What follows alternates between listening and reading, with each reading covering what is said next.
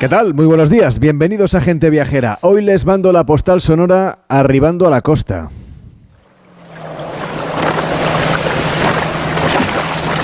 En este caso, no estamos llegando diezmados tras una gesta como la que protagonizaron las tres carabelas que acompañaron a Colón.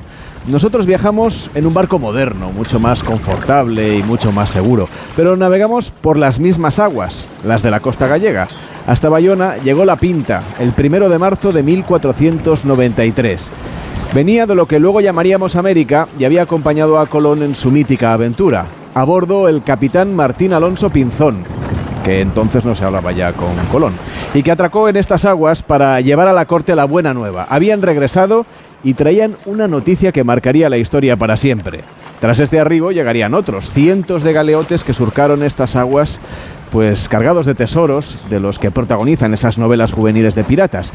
Algunas de estas naves naufragaron y su oro y sus piedras preciosas descansaron en el fondo hasta que el tiempo y la tecnología acabó esquilmando esos pecios. De todo aquello quedan las leyendas y las historias que contaban los marinos, y quién sabe si algún cofre que todavía está por descubrir. Nosotros queremos fondear frente a las Islas Cíes, un archipiélago de la Ría de Vigo que está protegido y que es bueno que así permanezca porque es la única reserva marítimo-terrestre de España. Aquí hay que anclar cuidando el fondo marino y velando por la limpieza de sus aguas y también por su cielo, pues no hay contaminación lumínica y quienes duermen en su zona de acampada disfrutan de unas noches despejadas, cuando las hay, y pueden ver unas vistas a oscuras absolutamente maravillosas. Sus playas son salvajes, de agua transparente y de arena extremadamente clara, un color blanquecino que contrasta con el tapiz de pinar que forra los acantilados de las Cíes. Estamos en una zona de navegación que es exigente para los patrones. Según hacia donde vayamos, el mar va a demostrarnos su bravura con toda su intensidad. Por eso estas Islas de los Dioses siguen casi intactas y por eso sus playas aparecen todos los años en los listados de las mejores del mundo. Mirando al Atlántico y viendo cómo se mecen las olas frente a las Cíes, les mando hoy la postal sonora de Gente Viajera.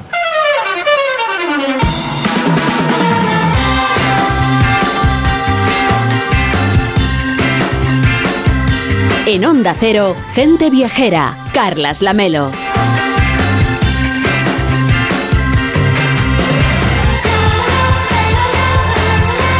A las 12 y 10, las 11 y 10 en Canarias, hoy Gente Viajera se emite en directo desde Baiona, una de las joyas de las Rías Baixas gallegas, donde arribó La Pinta después del viaje en el que se descubrió América. Estamos en el Museo Casa de Navegación, con el patrocinio de la Xunta de Galicia y con Víctor Herranz. ¿Qué tal, Víctor? Buenos días. Muy buenos días, Carles. Tú que eres el más marinero de verdad del equipo, ¿qué tal fue la experiencia de navegar ayer bordeando las Cíes? Pues la verdad es que una delicia navegar hacia lo que es la entrada de la Ría de Vigo, pasando por esas islas de Estella, yendo hacia la playa de San Martiño. Encima un tiempazo increíble que no lo veían ahí desde... Fue absolutamente excepcional, ¿eh? Fue nos pudimos bañar con una temperatura de lo más agradable, que no es nada frecuente en estas latitudes. Desde luego, y además llevábamos a dos marineros que eran dos percebeiros, de Óscar y Belén, que nos trataron de lujo y encima nos enseñaron los mejores rincones y fue un auténtico placer navegar con ellos. ¿No te atreviste a ponerte al frente del timón? Bueno, la verdad es que era demasiada responsabilidad. 8 personas y del equipo, si pasaba algo, hoy si queréis, ya después del programa... Porque mañana tenemos otro. Mañana estaremos en Lugo, en el Ar de Lucus, lo haremos en directo desde la Plaza do Concello y allí también estará Enrique Domínguez Z. ¿Qué tal, Enrique? ¿Cómo estás? Pues estupendamente. Tú eres un hombre mucho más prudente que yo y te pusiste a la sombra dentro del barco un ratito. Me puse a la sombra, pero me bañé, ¿eh? Que el agua nunca la había encontrado con una temperatura tan alta de las veces que me he bañado en las Islas Cíes. Fue un placer. Pues vamos a seguir paseando por esta zona de Galicia. Durante todo este fin de semana Galicia va a ser la protagonista en Gente Viajera y empezamos en el lugar en el que estamos, aquí en el casco histórico, en la Casa de Navegación de Baiona, que recoge una muestra impresionante sobre la vida a lo largo de los siglos de esta real villa. Es la conocida como Casa Carvajal. Podemos seguir los pasos de sus relaciones comerciales con el resto de Europa, de América, el papel histórico que jugó y que además sigue desarrollando su puerto en esa historia de navegación atlántica. Un espacio, Víctor, que merece la pena descubrir si queremos entender mejor esta visita a Baiona. Pues sin duda alguna, y además para los que nos gusta pues eso, conocer y ahondar un poquito en nuestro legado histórico, es una delicia apreciar esas piezas recuperadas además de intervenciones arqueológicas y subacuáticas, aprender también a través de la exposición de esos fondos maravillosos de documentos antiguos que atesoran su archivo histórico y bueno, pues no solo conociendo nuestra posición en el mapa podemos poner rumbo hacia nuestro destino.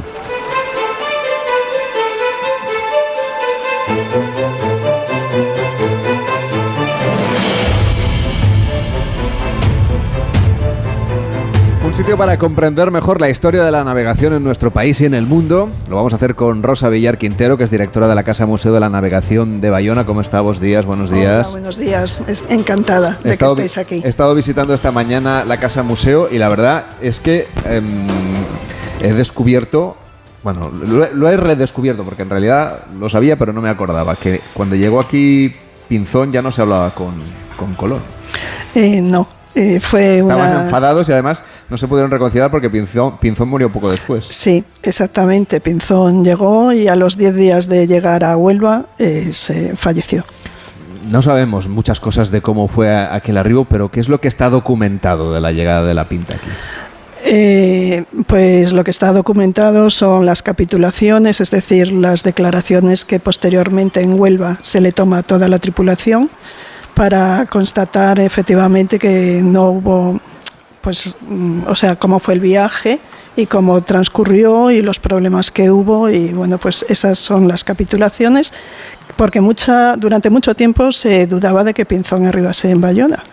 Y entonces, bueno, es una investigación relativamente reciente. Claro, en investigación reciente hablamos de los últimos 100 años, ¿no? Y pues sí, bueno, y de hecho además que Pinzón... cuando llega a Baiona se encuentra a su hijo, que venía del norte de Europa. Es decir, lo que está hablando de que Baiona era un puerto consolidado en la ruta atlántica. Fíjese, entonces no había ninguna manera de comunicarse, como para no. Es una auténtica casualidad, en realidad. A ver, casualidad, pero hasta cierto punto, porque los puntos de referencia eran lugares de parada obligatoria. Baiona es el último puerto en la costa atlántica de lo que era, bueno, el reino, ¿no? Antes de llegar a Portugal, parece. Antes de llegar a Portugal, efectivamente. Y entonces, realmente, a ver, es que para entender la arribada de Pinzón, siempre se... ¿Por qué llega Pinzón a Baiona, ¿no? Yo creo que hay que conocer lo que era Baiona. La Baiona medieval, la Baiona del siglo XII, desde que se funda, hasta el XV, que llega a Pinzón. Bueno, pues es que Pinzón llega porque conoce el puerto de Baiona. Él era comerciante, estaba cansado de pasar por aquí para llevar mercancías al norte de Europa y conoce el puerto. Era el puerto de referencia, tanto para la gente que hacía escalas comerciales como para el que navegaba por cualquier otro motivo. Entonces él sabe que puede llegar a Baiona. Llega con la carabela destrozada, pero llega, y llega el primero. Y además también llega, otro factor fundamental es el estatuto jurídico de Baiona. Él llega a Baiona porque es Puerto Real. Y al ser Puerto Real, la noticia va directamente a la corona. Si hubiese ido a Pontevedra, a Vigo, a Cangas, a cualquier otro puerto de Galicia, pues la noticia iría al abad del monasterio del que depende el puerto o al obispo, porque los puertos estaban todos en propiedad eclesiástica. Y el otro puerto real que tenía era La Coruña, pero La Coruña le quedaba más lejos. Y el barco ya no estaba en condiciones. No estaba, y él tampoco. Exactamente. Es verdad que en ese momento deciden también separarse, entre otras cosas, porque sabían que si se arribaban a Portugal, probablemente serían detenidos. Exacto, es que el motivo de por qué Cristóbal Colón decide entrar en puerto en las islas portuguesas, es un misterio, porque realmente él pudo ser detenido y toda la tripulación. Él, cuando deja Portugal, lo deja en unas condiciones, bueno, prácticamente de busca y captura por parte de la monarquía. Entonces él se arriesgaba a ser detenido. Bueno, la figura de Colón es un misterio permanente en todos los aspectos, y ahí sí que queda todavía mucha investigación. Pero tenemos lo que tenemos, hay pocos documentos que se pueden revisar, aquí hay algunos facsímiles que se pueden conocer, sí, en esta Casa de Navegación, y la manera de disfrutarlo y de celebrarlo, ¿no? De esa vinculación de La Pinta con Baiona, es esa fiesta que ustedes organizan y que es una recreación también histórica. Sí, sí, la verdad, bueno, la fiesta de la arribada fue pues un interés realmente de todo Baiona, cuando es consciente de la importancia, o sea, de que fueron testigos de semejante noticia histórica y pues empieza a organizar ya en el cuarto centenario, 1892, ahí surgen las primeras comisiones ya decididas a hacer una fiesta, hacer una serie de actos protocolarios. Y bueno, el gran arranque es en el quinto centenario, 1992, que es cuando la carabela ya se establece. Y la verdad que es una fiesta, aunque lleva muchísimos años celebrándose, sigue sorprendiendo cada año porque siempre hay novedades. Que parece, bueno, ya no es posible traer cosas nuevas. Pues sí, sigue habiendo novedades y es una fiesta para familias, porque hay para niños, para jóvenes, para adultos. Es una fiesta realmente muy completa y muy interesante. Bueno, y la carabela está ahí, la vimos ayer tras la hoguera de San Juan, ¿verdad? Que pudimos celebrar ayer, Enrique, una verbena express, el equipo de Gente Viajera. Bueno, pues sí, la verdad es que no solamente el sitio en el que estamos es muy bonito, sino que coincidan aquí estos dos eventos, el de las hogueras de San Juan y el que realmente haya una réplica de La Pinta en el puerto, pues es algo espectacular. Yo, desde luego, lo he puesto en Instagram hoy con una foto porque es una coincidencia verdaderamente estelar.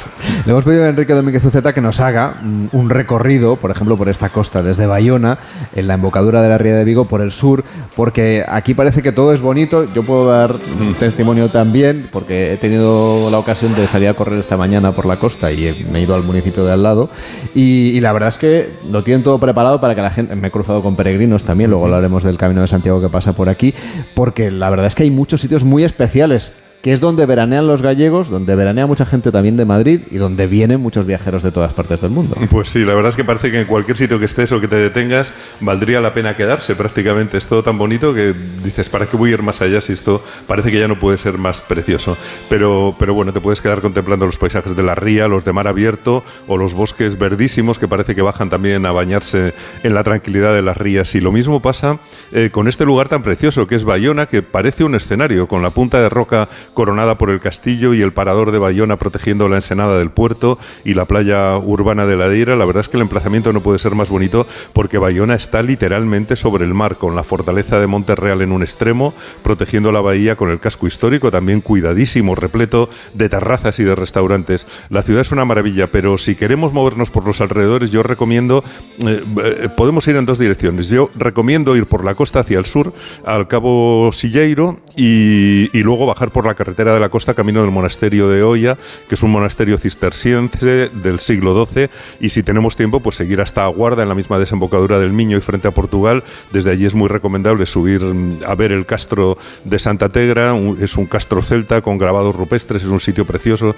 se ve toda la desembocadura del río Miño, es uno de los sitios, yo creo, que más bonitos de Galicia, es uno de mis lugares favoritos. La mayor parte de la gente que viene aquí de veraneo están deseando conocer estos rincones, las Rías Baixas, recorrer sus orillas y también bañarse en sus playas. Bueno, sí, efectivamente, las playas son estupendas, pero decía que podíamos coger dos caminos. Este es uno, un poquito extremo hacia el sur, pero si tiramos hacia el norte, pues claro, nos vamos a encontrar con la maravilla de las Rías Baixas. Estamos realmente en el extremo sur de la Ría de Vigo y es una gozada contornear las rías, sin olvidarnos de visitar ese Museo del Mar que está aquí cerca, que le encargaron a un estupendo arquitecto italiano que se llamaba Aldo Rossi y que luego lo terminó otro estupendo arquitecto gallego que era César Portela. Pero si seguimos, podemos pasar por Vigo, podemos recorrer la otra orilla de la ría o seguir un poquito más hacia el norte para visitar la otra ría paralela, la Ría de Pontevedra, que yo creo que es un emblema del verano en las Rías Baixas. Pasando por Pontevedra, que es una ciudad también preciosa, podemos ir a esa orilla norte de su ría, de la Ría de Pontevedra, que tiene las playas mirando hacia el sur, hacia el sol, y por eso es un estupendo lugar de descanso, de veraneo, de placer, de playa, de puerto, de navegación, de gastronomía. Primero pasamos por Combarro, eso sí, es una visita absolutamente recomendable, porque más que un pueblo, yo creo que es una obra maestra de arquitectura popular, con esas casitas sobre las rocas, los pequeños hórreos asomados al mar. Es un pueblo de hórreos y de cruceros en un lugar de gran belleza. Y ya, bueno, pues podemos seguir hasta Sanxenxo, que es la capital del veraneo en las Rías Baixas. Y la verdad es que viendo los apartamentos y los restaurantes no es fácil pensar que estamos también en un lugar mágico y cargado de historia. Yo creo que no podíamos estar en mejor lugar para dar la bienvenida al verano, para disfrutar de la noche de San Juan, la más corta del año, que se celebra mucho por aquí, en toda Galicia, donde el sol desaparece en el horizonte sobre el océano Atlántico, y no nos podemos olvidar que estamos en un lugar que durante mucho tiempo se creían que era el fin del mundo, que no sabían si el día siguiente el sol iba a aparecer otra vez. Efectivamente, hasta que vino Pinzón y lo desmintió todo. Bueno, la tradición era que la gente acudiera a las playas en estas fechas para pasar pues despiertos la noche, como decías, la que se consideraba entonces la más corta del año, ahora sabemos que es unos días antes, cuanto menos la distancia, ¿no?, que hay entre la puesta del sol y el amanecer. Aquí ya sabemos que el sol se pone al final del continente, es decir, el último rayo del sol del continente, ya sabemos que es aquí en Galicia. Así da en esta zona, aquí es bastante tarde. Sí, yo creo que por eso también desde siempre la gente se reunía en las playas en la noche de San Juan, un sitio único desde luego para hacerlo, no está lejos de Sanxenxo. Yo creo que uno de los sitios más bonitos para despedir el sol de esa última noche antes de, bueno, pues del verano o para la noche más corta, está en A Lanzada, que es una playa inmensa, espectacular, donde una tradición muy antigua invita a las chicas a celebrar el baño de las 9 ondas o de las 9 olas en la noche de San Juan para fomentar la fertilidad. Decían, bueno, todavía se celebra, es una fiesta muy bonita, pasar la noche en la playa, darse el baño de las 9 olas. Fíjate si eso era importante, que en el escudo de Sanxenxo tienen un brazo con una lanza por la playa de A Lanzada, y la bandera tiene también 9 ondas por las 9 olas de la fecundidad de la noche de San Juan. Y bueno, pues todo esto también es cultura, tradiciones, costumbres populares, seguramente tan antiguas como la historia de la gente que habitó en esa zona tan especial de Galicia, hoy muy apreciada por sus playas, pero que siempre ha sido rica, hermosa, compleja, porque es un territorio que tiene un clima suave, ideal para la agricultura y para los pastos, para la pesca, para el marisqueo, y yo creo que esa complejidad del paisaje pues se convierte también en belleza, sumando las aguas azules de la ría, las siluetas de las colinas y de los cabos velados por la bruma en ocasiones, las islas, el mar abierto, las playas, todo verde, florido, precioso, la verdad es que de ensueño. Claro, por eso se establecieron aquí hace tanto tiempo, ¿no? Por ejemplo, los castreños, que todavía se pueden ver algunos de los restos de su vida. Pues sí, por eso, aunque sea una zona de placer y de disfrute, realmente esta zona es casi un libro abierto de historia. Han aparecido muchos restos de la cultura de los habitantes de los castros, de esas pequeñas aldeas encaramadas en los promontorios, como pequeñas fortalezas naturales donde vivían los castreños, y hay una gran necrópolis, por ejemplo, en la zona de A Lanzada, que demuestra que la gente ya vivía por aquí hace 6.000 años, que es una barbaridad. A Lanzada es una maravilla porque es como una proa de tierra que está separando la ría de Pontevedra en el sur y la ría de Arousa en el norte, de esa playa interminable, salvaje, que está llena de pájaros marinos, con restos de una torre de vigilancia que avisaba de las incursiones de normandos y vikingos, con la ermita de la Virgen de A Lanzada. En esta zona la verdad es que se siente la fuerza del mar abierto y el abrigo cómodo que son las rías. Pero fíjate que el peligro y el comercio realmente llegaban todos por el mar, los fenicios, los romanos, después las invasiones normandas, los musulmanes, que iban buscando esta tierra fértil, rica y acogedora, con un clima estupendo, cosa que ya vieron los fenicios. Hay un lugar que se llama Noalla, entre Sanxenxo y A Lanzada, donde construyeron unas salinas para extraer sal del mar y salar el pescado con el que comerciaban. Unas salinas que han estado activas pues hasta el siglo XVIII, dieron trabajo a muchísima gente, aunque hoy realmente la gente viene a disfrutar de las playas, del buen tiempo, que es el mismo buen tiempo que vieron los fenicios para que con agua de mar y sal pues hubiera salinas. De hecho, el siglo XVIII, creo recordar que, bueno, fue un siglo importante para Sanxenxo, este entonces, ¿no?, cuando se construyeron esas casas nobles, esos pazos que tienen grandes escudos y que nos dan la bienvenida a todos de piedra. Pues sí, es cierto, en buena medida porque coincidió con la apertura del comercio con América, que abrió la puerta a nuevos negocios, y también a finales del siglo XVIII pues, se instalaron los catalanes industrias de salazones de pescado, así que la calidad de la gastronomía y del pescado que había por aquí pues ya viene de lejos, se conocía de antiguo. A mí me gusta mucho ver que van cambiando los tiempos, pero los protagonistas de la historia siguen siendo el territorio, las playas, el mar, la pesca, el sol, que todo ello ha ido coincidiendo para crear aquí en Rías Baixas pues un espacio de turismo ideal para las vacaciones, para descansar, para comer estupendamente, para el turismo activo también, y me gusta ver que Sanxenxo tiene repartido el puerto entre pescadores y deportistas, y que sigue teniendo lonja de pescado.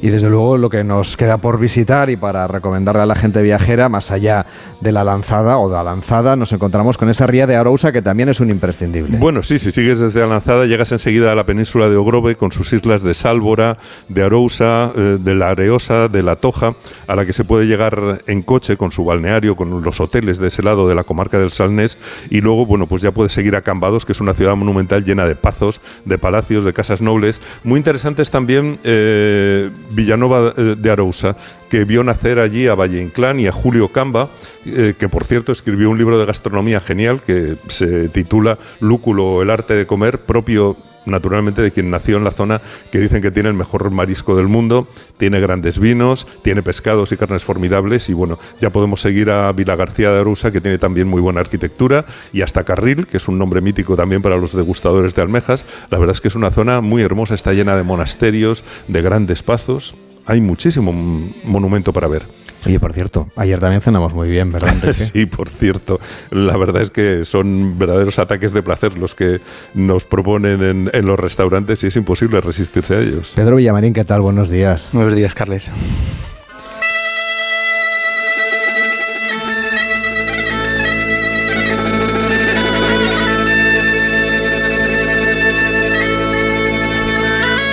Es usted el responsable de que cenáramos también, ¿verdad? Bueno, intentamos, ¿no? Bueno. Somos anfitriones de toda la gente que llega a vosotros. Estamos aquí al ladito. Quien no pudo saborear la cena fue Alejandra Carril. ¿Qué tal, Alejandra? ¿Cómo estás? Buenos días. Hola, buenos días. No me pongáis los dientes muy largos. Que... Bueno, es nuestra misión en la vida. Ya, ya.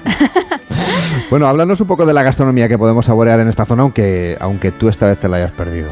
Sí, bueno, a mí me han comentado, he escuchado que el percebe es el rey de la mesa, aunque bueno, lo tendréis que decir vosotros, lo tendrán que decir los viajeros, aquellos que vayan hasta Baiona y prueben los productos que ofrece el mar. Son manjares que hoy proponemos, van a tener que probar en un rincón marinero de la localidad, en el que se homenajea a la gente del mar, a los pescadores y a las personas que salen a buscar el mejor producto y que luego nosotros, claro, disfrutamos en gran cantidad de elaboraciones. Yo diría que el pulpo y las tamburiñas, para mí, Carles, al menos, nunca pueden faltar.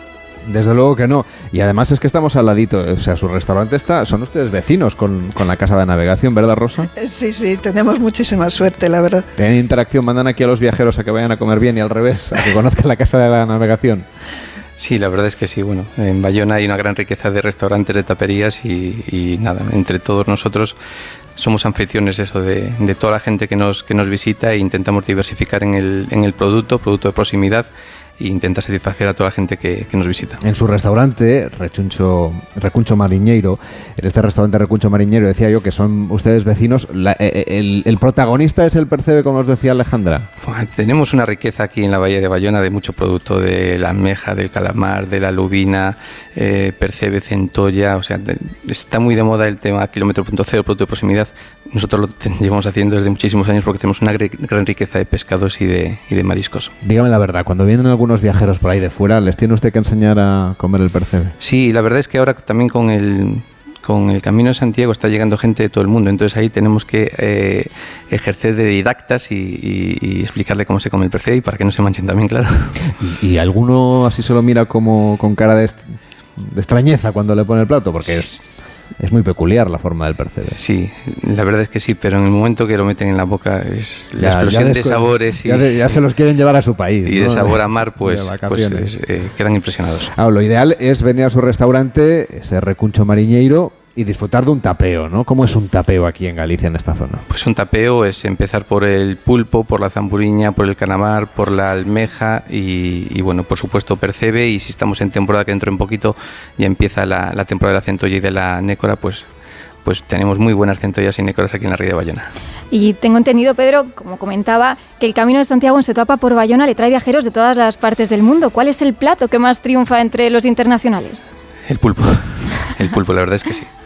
Lo que, por ejemplo, al chino y al japonés les vuelve loco el pulpo, y después el calamar también. Pero bueno, la verdad es que vienen con la mente abierta y quieren probar un poquito de todo. Y como es etapa de salida o bien es una etapa en la que se quedan un día o 2 días, pues tienen un día entero para poder... Hay gente que madruga mucho y a las 12 del mediodía ya están llegando a Baiona y pueden disfrutar de la gastronomía de Baiona. Una de las curiosidades es que usted tiene sus propios vinos que también ofrece a los viajeros. Sí, la conexión Ribeiro incluso con Colón. Pues bueno, mis orígenes están en el Ribeiro. En el archivo de Simancas se dice que Colón lleva vino del Ribeiro en las carabelas y nada, pues elaboramos nuestros propios vinos con viñedo propios que tenemos en la zona de Castelo de Miño, aquí a 50 minutos y tenemos una gran gama de ribeiros con la excelente treixadura, que es la variedad reina de la zona. Nos acompaña también Marcos Comesaña, que es presidente de la Asociación de Comerciantes y Empresarios de Baiona. ¿Cómo está? Muy buenos días. Hola, buenos días. ¿Están ustedes notando que ese interés por el Camino de Santiago que pasa por aquí les está trayendo más viajeros y está dinamizando la economía del municipio? Sí, sí, se nota, y además durante todo el año.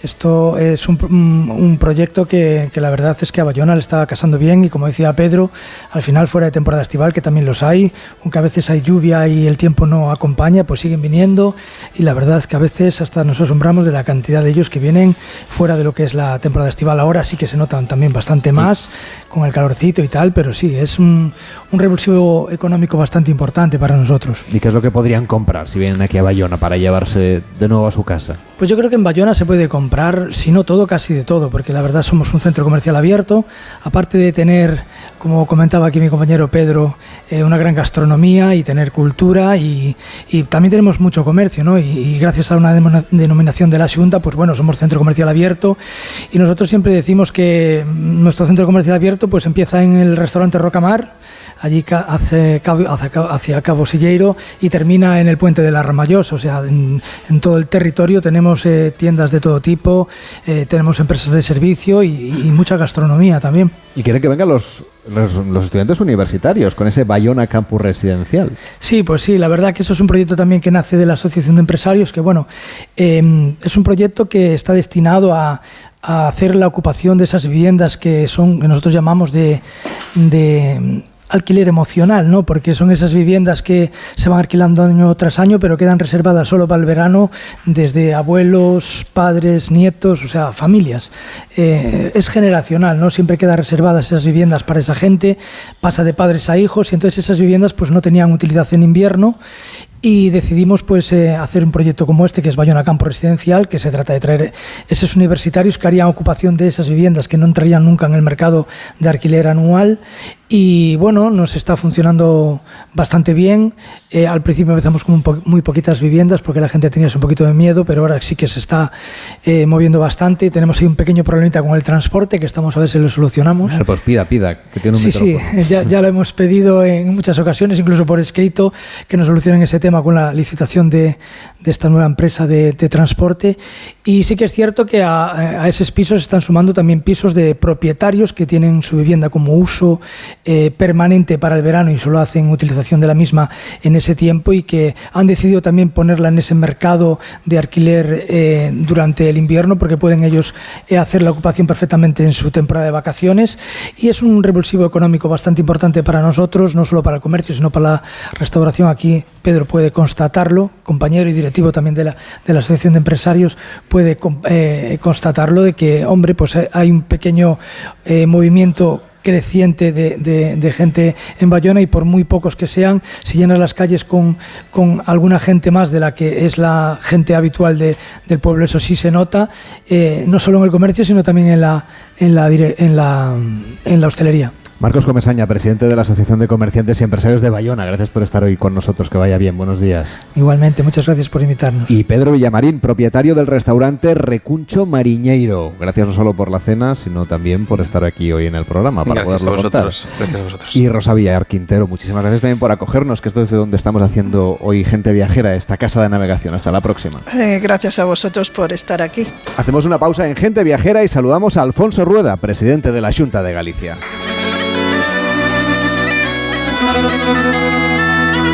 Carles Lamelo, Gente Viajera. Que paso, que no voy, que me banean, me da igual que sean exámenes. Si tengo que repetir cursos, repito, pero con este grano no, salgo de casa. Tranquilo, la edad del pavo al final se pasa, y entonces llega la edad del ave para disfrutar y echar a volar. Entre 18 y 30 años tienes descuentos en todos los trenes Renfe, el 50% en los AVE, y cada 2 viajes uno gratis si eres de más Renfe. Consulta las condiciones en renfe.com. Renfe, tu tren. Ministerio de Transportes, Movilidad y Agenda Urbana, Gobierno de España. La pirámide de Chichén Itzá tiene 365 escalones, igual que los días del calendario maya. Te lo cuento porque si te alojas en el Resort Secrets Moshe Playa del Carmen con spa, infinity pool, restaurantes impresionantes y todo incluido, pues igual decides quedarte en el hotel y te lo pierdes, tendría sentido, claro. Es lo que tiene estar de vacaciones con New Blue y Nautalia Viajes. El plazo para solicitar el voto por correo finaliza el 13 de julio. Puedes realizar tu solicitud de forma online a través de la página web correos.es o, si lo prefieres, en cualquier oficina de correos. Te recomendamos que realices tu solicitud lo antes posible para evitar esperas. Correos. ¿Nervioso por la vuelta al trabajo? Tranquilo, toma Ansiomed. Ansiomed con triptófano, lúpulo y vitaminas del grupo B contribuye al funcionamiento normal del sistema nervioso. Ansiomed. Consulta a tu farmacéutico o dietista. La salud es indispensable en nuestras vidas. Una buena salud bucal se refleja en la salud general. Por eso el primer paso es la prevención con Vitis. Protege y cuida la salud de tus encías con la gama específicamente diseñada y formulada de cepillo, pasta y colutorio de Vitis Encías. De venta en farmacias y para farmacias. Vitis, más que una boca, es salud. Gente Viajera, el programa de viajes de Onda Cero con Carles Lamelo.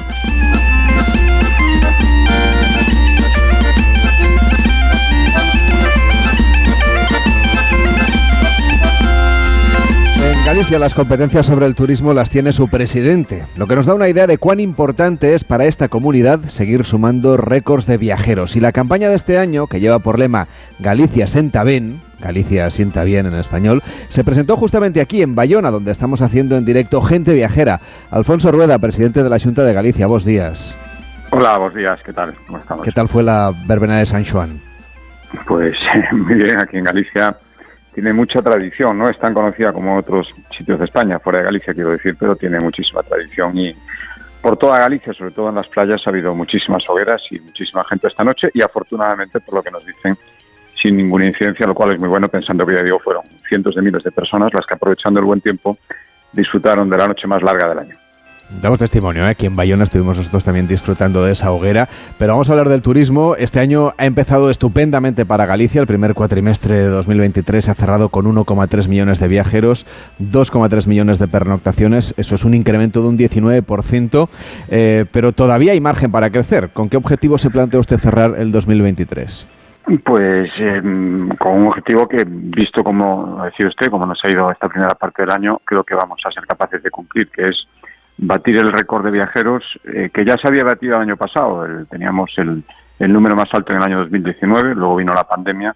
Pensábamos, yo creo que todo el mundo pensaba que tardaría mucho más tiempo en recuperarse el turismo, pero afortunadamente no fue así. Y el año pasado, con el tirón del Sacobeo, es verdad, llegamos a 6,3 millones de turistas en Galicia y este año todo indica que lo vamos a superar, pero con una cuestión fundamental. Yo estamos insistiendo mucho en el asunto de Galicia en esto, con el sentidiño que le llamamos aquí, de pensar que no es tan importante el número de viajeros. Eso no quiere decir que no podamos seguir creciendo el número, creo que tenemos margen para seguir creciendo, pero sobre todo la calidad del turismo que nos visite, el número de noches que esté, el respeto por todo nuestro entorno natural, que es lo que hace que estemos creciendo en turistas. Todo eso no lo estamos perdiendo de vista, desde luego las perspectivas son muy buenas y creo que esto va a ser un año fantástico desde el punto de vista del turismo en Galicia. Parece que pinta muy bien porque lo que sorprende, presidente, es que pese a que este no es un año santo compostelano y venimos ya de un Xacobeo doble, a estas alturas del año parece que ya hay más peregrinos que hace un año, cuando sí estaba abierta la Puerta Santa. Sí, efectivamente, y además con una muy buena noticia, que se está recuperando el peregrino internacional, que es en el año 19, el último año, por así decirlo, normal desde ese punto de vista.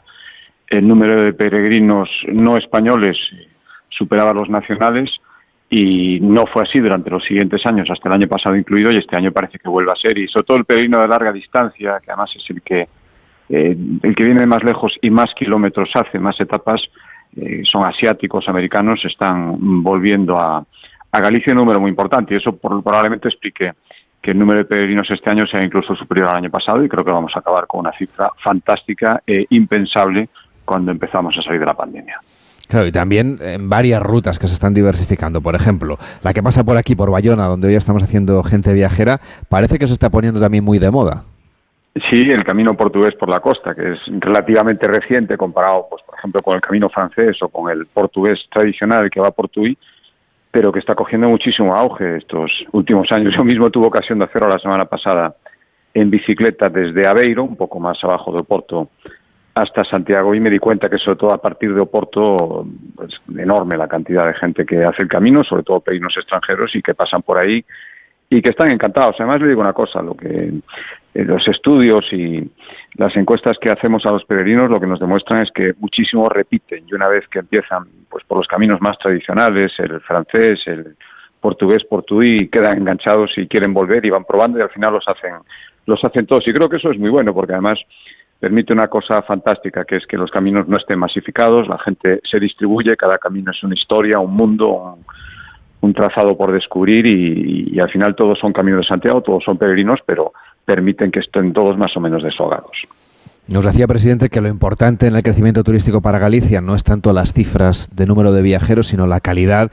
Se ha abierto de nuevo un debate tras las elecciones municipales, por ejemplo, en Santiago de Compostela. Ese debate sobre la implantación de una tasa turística. Yo le he oído decir que no dará su opinión hasta que no conozca los detalles de la propuesta, pero ¿estaría usted a favor de que se implemente una tasa turística en los destinos con más público en Galicia? Pues mire, tradicionalmente hemos venido diciendo que no acabamos de ver lo de la tasa turística. Ahora, mi obligación, esto lo tendría que aprobar el Parlamento de Galicia a través de una ley, y antes de darle el visto bueno a la Xunta, mi obligación es escuchar a quien lo plantee, escuchar sus razones y que explique además cómo lo quiere plantear, qué ventajas aportaría, cómo se distribuirían los fondos. Eso es mi obligación, no puedo decir que no a algo sin escuchar. En principio, sinceramente, no creo que sea necesario, por lo menos a nivel general en Galicia, implantar una tasa turística. Bueno, pues el caso de Santiago, hay una nueva alcaldesa además, y mi obligación es escucharla. Ya el anterior alcalde lo planteó, que deben aportarnos un documento que nunca llegó, por lo tanto no pudimos emitir nuestra opinión. Si ahora la nueva alcaldesa decide hacerlo, pues yo la escucharé, pero desde luego nuestro planteamiento inicial es que Galicia está muy lejos de esas situaciones de masificación o de esas situaciones problemáticas desde el punto de vista de la afluencia turística que hicieron que en otras zonas de España y en otras zonas de Europa se implantase. Parece que el calendario electoral va a condicionar la agenda para encontrarse con la alcaldesa de Santiago. Según le vaya a Feijóo en las generales, ¿podría producirse un adelanto electoral aquí en Galicia tras el verano? Bueno, eso es una pregunta muy recurrente estos últimos meses en Galicia, donde yo llevo. Como se sabe, pues hace mayo hizo un año desde la sustitución del presidente Feijóo, y quedan muchas cosas por hacer aquí también desde el punto de vista turístico, y desde luego aquí no nos guiamos por perspectivas electorales. Fíjese, hoy mismo sale una encuesta en La Voz de Galicia, sí que le da muy buenos resultados, mayoría absoluta. Una amplia mayoría, y claro, habrá quien dicho, ¿ves cómo tenías que haber adelantado las elecciones? Porque fíjate qué resultados hubiésemos tenido. Aquí no jugamos así, quedan muchas cosas por hacer, y en estos momentos, sinceramente, no acabamos de salir de unas elecciones municipales que, por cierto, nos han salido bastante bien en general, y quedan muchas cosas por hacer ahora mismo en la Xunta de Galicia. No estamos pensando en esas cosas. Yo comprendo que, visto lo que pasa, por ejemplo, con el presidente de nuestro gobierno de España, que también nuestro presidente, pues la gente piensa que todos somos iguales, pero aquí intentamos ser un poco serios. Pero eso despejaría, si hubiera elecciones después del verano, despejaría el calendario electoral. Faltaría mucho tiempo hasta volver a votar, ¿no? Bueno, el plazo natural de 4 años se acaba durante el año que viene. Estamos ya en la última parte de la legislatura, pero bueno, ahora mismo lo que puedo decir es que estamos empezando a elaborar el presupuesto del año que viene, en el cual hay muchas cosas que hacer, insisto, también en materia turística, y aprobaremos otra vez, y yo creo que no sé si hay otras comunidades autónomas, pero aquí llevamos 15 años aprobando siempre el presupuesto el 1 de enero, que es como se pueden hacer las cosas bien, y ahora mismo estamos trabajando en eso sin plantearnos otras cosas, sinceramente. Veremos cómo evoluciona el tiempo, veremos lo que pasa durante estos meses, pero no estamos pensando a día de hoy en un adelanto electoral. Decíamos que la campaña de este año de Turismo de Galicia es Galicia sienta bien, y eso lo podemos aplicar al senderismo, al turismo termal, a la cocina gallega. De hecho, estamos ya en plena campaña de fiestas populares vinculadas con la gastronomía. ¿Cuáles son las que atraen a más viajeros? Pues yo creo que hay tanto donde elegir, tantísimo, desde las más pequeñas y las que es más bonito descubrir, y la gente cuando a veces la descubren por casualidad, turistas, pues por ejemplo, allá en Baiona, donde están ustedes, alrededor hay muchos lugares con fiestas gastronómicas. Tiene la fiesta de la langosta en Aguardia, a pocos kilómetros de Baiona, es la semana que viene, y es fantástica, y sí, hay muchísimas. Yo no me atrevo a recomendar ninguna, porque hay algunas que son muy famosas y no hace falta que recomiende, y otras que lo creo es mejor que se descubran, esos planes de fin de semana, esos días del mes de julio y de agosto, que salen a lo mejor no tan de playa, pero que ofrecen muchísimas posibilidades para seguir disfrutando aquí en Galicia es la ocasión para conocer las muchísimas fiestas de interés turístico gallego, algunas nacionales y algunas internacionales, que se celebran durante el verano y donde les aseguro que tendrán magnífico ambiente, comerán muy bien, sin ninguna duda, y estarán muy cómodos. Eso es otro de los alicientes que estoy seguro que está provocando que tantísima gente nos visite, pues desde que acabó la pandemia. Yo siempre digo que hemos recuperado muchísimo turismo nacional que antes visitaba otros lugares de España y ahora viene a Galicia, pues buscando pues esa no masificación, los entornos que tenemos, el cuidado del paisaje, cómo se come. Estamos también viendo que mucha gente que antes veneraba en Galicia dejó de hacerlo, está volviendo también, y desde luego ese turismo internacional que a través del camino muchas veces nos conoce, creo que va a ser también un fenómeno imparable, con lo cual le vuelvo a decir que hay tantas oportunidades y tantas cosas en Galicia que la gente está buscando en este turismo post-pandemia, que yo estoy seguro que vamos a tener, si seguimos haciendo las cosas bien, sin precipitarnos, sin obsesionarnos con el número y mucho más con la calidad. Creo que tenemos un futuro fantástico. Y el turismo en Galicia, que ya es el 12% de nuestro Producto Interior Bruto, puede llegar a cifras mucho mayores. Una de las cosas que ha dejado el Sacobeo es ese nutrido programa de conciertos, de actividades culturales, que aunque este año no sea un año santo, pues va a continuar. ¿Nos puede avanzar alguno de los grandes conciertos que se van a vivir en Galicia y los festivales musicales y culturales de este verano? Sí, pues efectivamente, el año pasado todo el mundo lo entiende. Una de las marcas de identidad del Sacobeo son también los grandes conciertos, la música que siempre va aparejada al Año Santo, pero también tenemos claro que eso no puede caer. Acabamos de tener el Festival Son do Camiño, que era la cuarta edición y se ha consolidado absolutamente, casi 42.000 personas cada uno de los 3 días que ha durado, casi 150.000 en total, con un cartel fantástico que ahora va a seguir. El 8 de julio actúa en el Monte de Gozo Robbie Williams, está viendo en prácticamente todas las ciudades conciertos. También ahora va a ser el Resurrection en Viveiro, que también es un festival muy famoso, muy consolidado. En definitiva, tenemos un verano muy musical y además con un planteamiento para ir adelante en lo que llamamos década sacobea. No hay que olvidar que el Año Santo, los años sacobeos se celebran cuando el 25 de julio coincide en domingo. Bueno, esto provoca que haya un salto de 11 años cada X tiempo, que es lo que nos ha pasado ahora. El último Sacobeo había sido en el año 2010, y lo que espera hasta el año 2021-2022 porque se prorrogó, pero ahora vamos a tener en apenas 11 años 3 Sacobeos muy seguidos, y lo que queremos es también hacer una programación no solo musical, cultural, deportiva, en fin, todo lo que es ambientar un Sacobeo, que ahora va a ser 3 ediciones muy seguidas, para que la gente no se olvide de que aquí tenemos uno de los grandes fenómenos turísticos, yo creo que a nivel mundial. Por tanto, también se notará en la música y se empezará a notar este verano. Yo creo que toda Galicia va a ser un gran concierto de aquí al mes de septiembre, y ya digo, por nombrarle esos 3, pero va a haber muchísimos más. En algunos participa la Xunta de Galicia y en otros participan otras administraciones y otras instituciones. Aquí las empresas, hay que decirlo, se implican también mucho como patrocinadoras. Al final creo que hacemos entre todos cosas fantásticas. Afortunados los jóvenes que puedan beneficiarse de ese programa, el Sacobeo Xove, que se pondrá en marcha a principios de julio con descuentos de hasta 200 euros a los jóvenes que quieran venir aquí a Galicia. Muchísimas gracias, Alfonso Rueda, presidente de la Xunta, por acompañarnos. Que vaya bien. Buenos días. Muchísimas gracias y disfruten de Baiona, que están en una tierra muy privilegiada, igual que muchos sitios de Galicia. A disfrutar. Carles Lamelo, Gente Viajera. Entonces la alarma salta si alguien intenta entrar. Esto es un segundo piso, pero la terraza me da no sé qué. Nada, tranquila. Mira, con los sensores de puertas y ventanas podemos detectar vibraciones y golpes. Y así nos anticipamos. Y fíjate, con las cámaras podemos ver si pasa algo. Si hay un problema real, avisamos a la policía. Tú piensa que nosotros siempre estamos al otro lado. Protege tu hogar frente a robos y ocupaciones con la alarma de Securitas Direct. Llama ahora al 900-272-272. Llámalo inclusión, empatía, igualdad, derechos, no sé. Llámalo X solidaria. Porque cuando marcas la casilla 106 en tu renta, apoyas miles de proyectos sociales. Y si ya marcas la casilla de la iglesia, marcando las dos, ayudarás el doble sin que te cueste nada. Marca la X solidaria.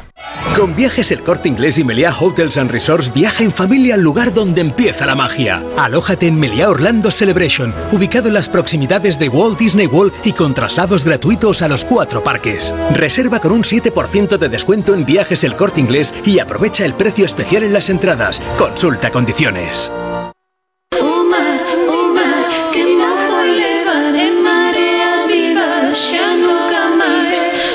Gente Viajera, el programa de viajes de Onda Cero con Carles Lamelo.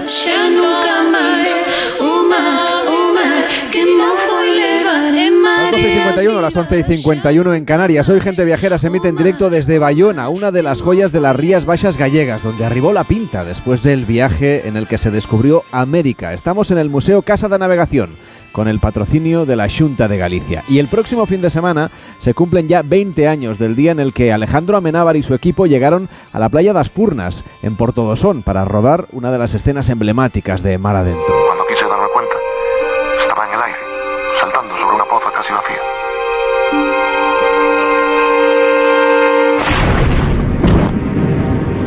Ganadora de un Oscar en la película, Javier Bardem interpreta, ya lo saben, al escritor y mariñeiro Ramón Sampedro, que quedaba tetrapléjico después de este accidente. Mar Adentro es solo una de las muchas producciones cinematográficas que han elegido Galicia como lugar de rodaje y la han convertido en un destino de cine. Pablo Mérida, ¿cómo estás? Buenos días. Buenos días, Carles.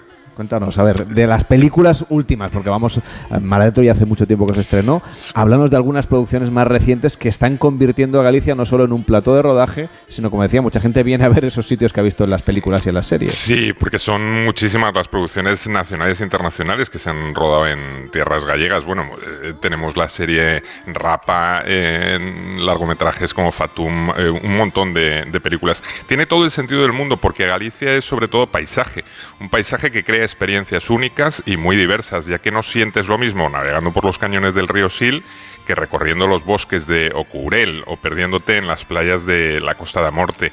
Cada huerto, cada prado, cada villa tiene personalidad propia e historias fascinantes que expresan el vínculo entre sus gentes y la tierra. Les vamos a proponer a la Gente Viajera que haga un recorrido por Galicia, una Galicia de cine, y lo haga con esto del touring, es decir, yendo en coche, ¿no?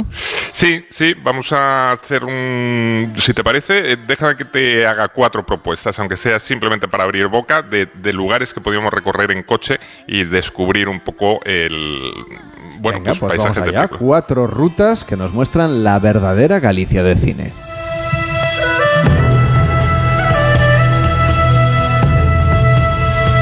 Escuchamos de fondo la banda sonora de la película Life is Life, dirigida por Dani de la Torre con guión de Albert Espinosa. Al director, nacido en Monforte de Lemos, siempre le había tentado la idea de rodar en casa, y en esta ocasión pudo hacerlo para mostrarnos uno de los paisajes con más carácter de Galicia, la Ribeira Sacra. Desde Monforte de Lemos hasta el monasterio de Santo Estebo de Ribas de Sil podemos hacer una ruta deliciosa para conocer este paraje envidiable. Descendiendo entre viñedos pasaremos por el espectacular mirador de Souto Chao, situado en un privilegiado promontorio sobre el río Sil. Conoceremos el maravilloso pueblo de Castro Caldelas y pasearemos sobre las copas de los árboles por la singular pasarela de A Fábrica da Luz. Son algunos lugares estupendos que vamos a poder encontrar en esta ruta, como también los llamados balcones de Madrid, quizá el mejor lugar para admirar de frente las impresionantes paredes del cañón del Sil. No, he recorrido la Ribeira Sacra, pero Galicia cuenta con más de una docena de rutas de interior para acercarnos en coche hasta sus valles, a sus ríos, a sus montañas. Y bosques, Carles, que aquí en Galicia no les faltan los bosques. Algunos son muy mágicos y amigables, como nos mostró José Luis Cuerda en esa fantástica película que era El Bosque Animado. Pero otros dan un poquín de miedo, ¿eh? No lo dirás por los lobos, ¿no? No, Carles, por los lobos no, sino por los hombres lobo. Me cago en mi puta vida. Tranquilo. Baja el árbol. Hola, buenas noches. ¿Serían ustedes tan amables de mantenerse a la vista y con los brazos levantados, si hacen el favor?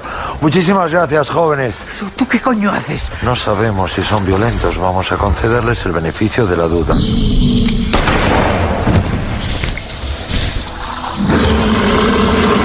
Duda despejada, no son pacíficos. No, ¿verdad? Galicia siempre ha sido un escenario ideal para películas que tratan sobre hombres lobo o presuntas bestias. Ahí tenemos ese clásico de Pedro Olea que es El Bosque del Lobo, la divertida Los Lobos de Arga, de la que oíamos ahora un breve fragmento, y Roma Santa, la caza de la bestia. Esta última se rodó en A Fonsagrada, punto de partida de una preciosa ruta que entre profundos valles y paisajes de montaña permite llegar hasta Negueira de Muñiz.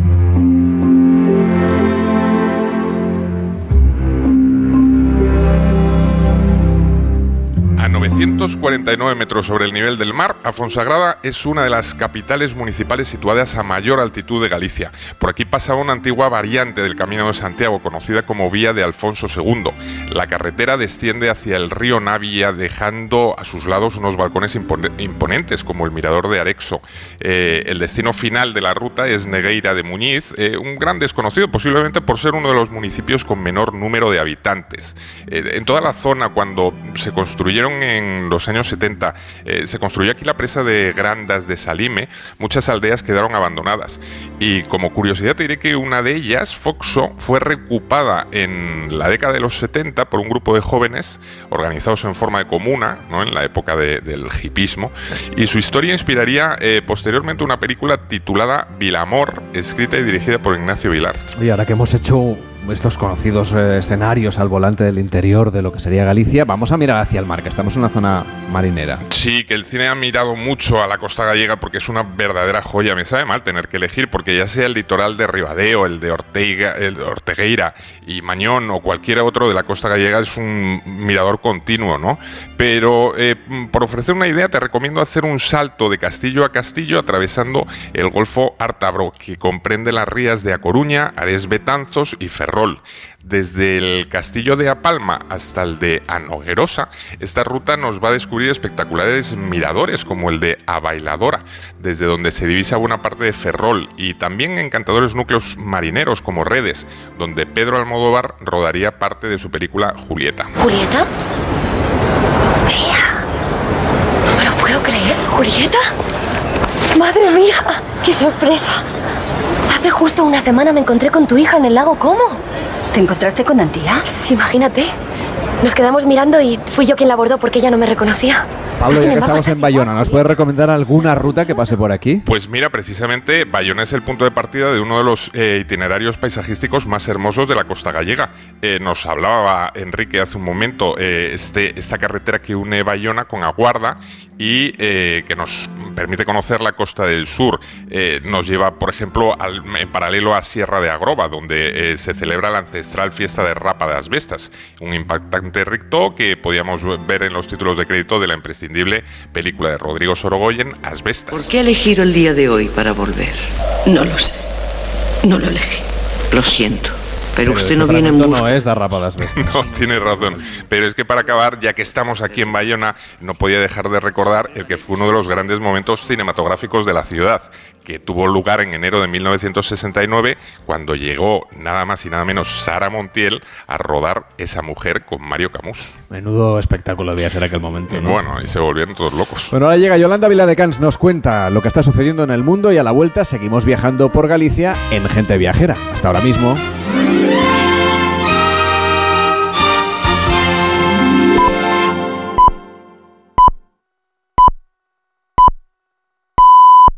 La una, mediodía en Canarias.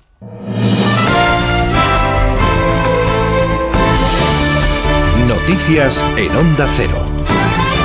Buenas tardes, volvemos hasta ahora a Tenerife. Ya está interviniendo en el mitin el presidente del Gobierno. Acaba de finalizar en estos momentos el secretario general del Partido Socialista, Pedro Sánchez, a un mes menos un día de las elecciones generales del próximo 23 de julio. Vamos a saber qué mensajes ha lanzado el jefe del Ejecutivo en este acto en Tenerife. Redacción en Canarias, Gustavo de Dios, buenas tardes. Hola, buenas tardes. Pues efectivamente ha terminado hace muy pocos segundos y precisamente ha finalizado refiriéndose a lo que él llama terminales mediáticas de la derecha que quieren acabar con él. Sánchez ha ido al grano durante apenas la media hora que ha intervenido y tras el clásico arranque con chistes sobre el lugar en donde está, ha acusado al PP de no tener proyecto para absolutamente nada, de aliarse con la derecha extrema en referencia a Vox para quitar derechos al colectivo LGTBI y negar la violencia machista. La economía española, ha dicho Sánchez, va como una moto y derogar es gripar la moto. Derogar el sanchismo. Se ha referido así al gobierno. Es acabar con la economía y este está siendo el argumento principal, la economía, de toda lo que ha sido toda la intervención de Sánchez.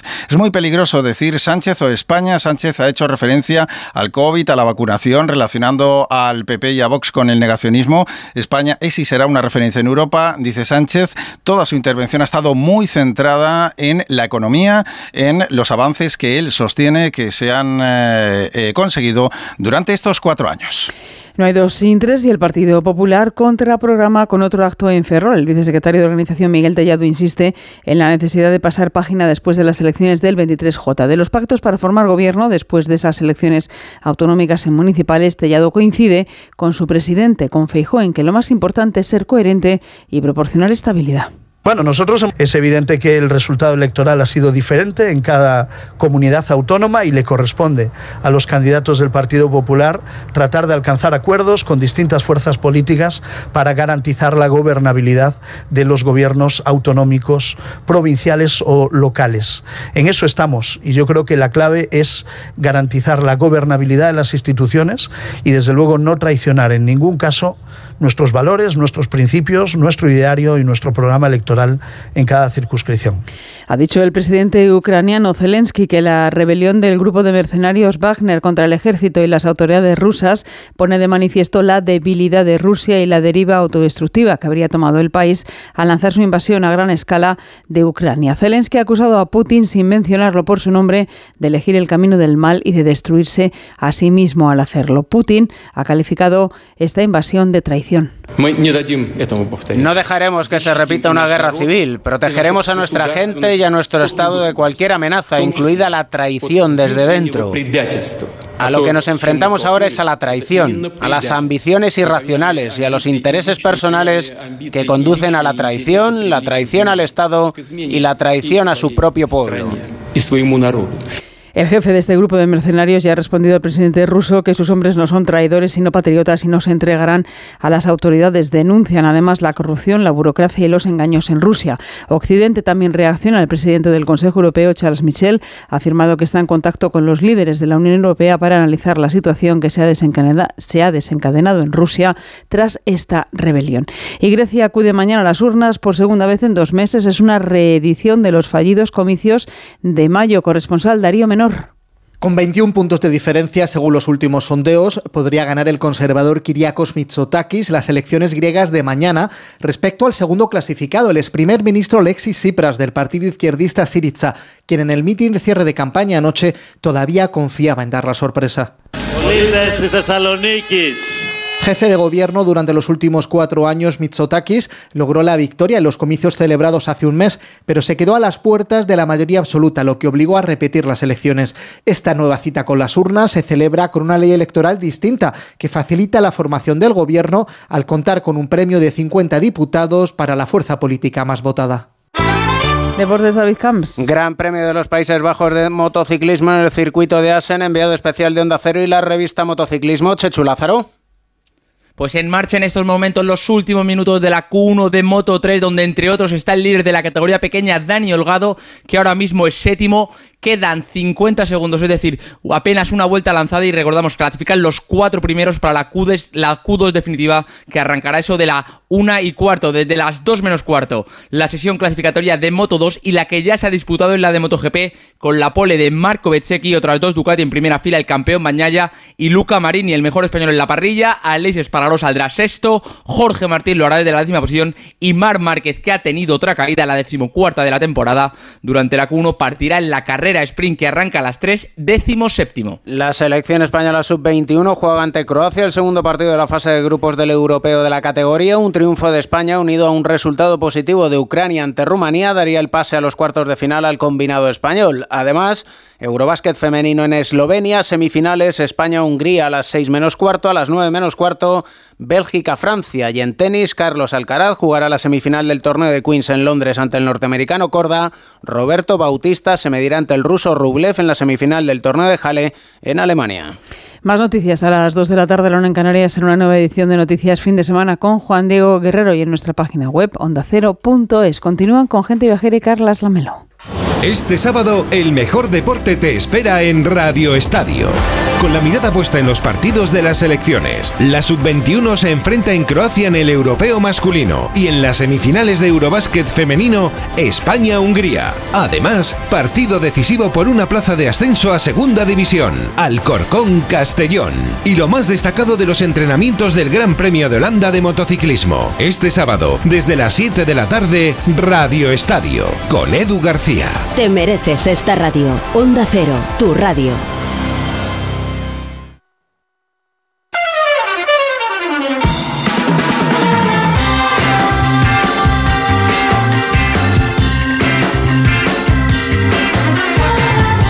Gente Viajera, sábados y domingos a las 12 del mediodía, con Carles Lamelo.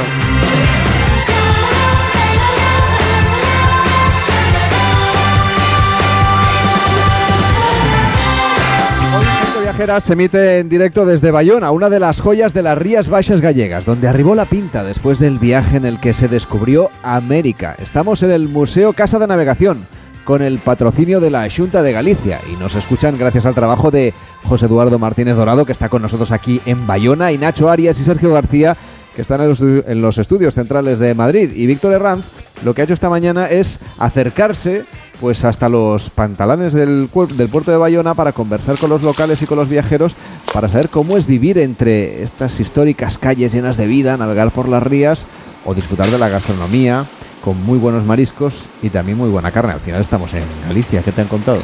Pues mira, sobre todo la gran hospitalidad que se respira por las calles y la tranquilidad, ¿no? Como un gran valor que enseguida te sientes pues como en casa.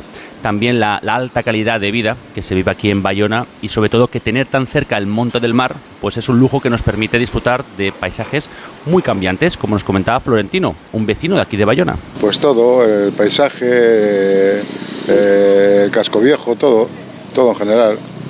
Y es un pueblo que tienes mar y tienes el monte al lado prácticamente. O sea, disfrutas de las dos cosas, del monte y de la mar.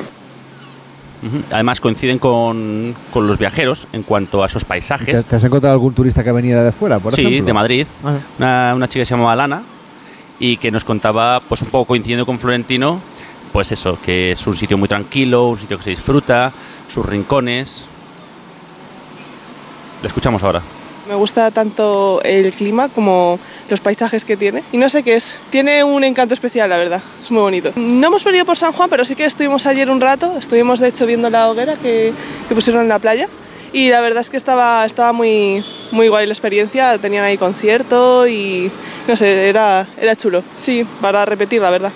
La verdad es que el equipo de Gente Viajera también se acercó hasta la playa para disfrutar de esa hoguera. Tú, Víctor, ¿con qué te quedas de este destino? Yo con el tapeo, con el terraceo.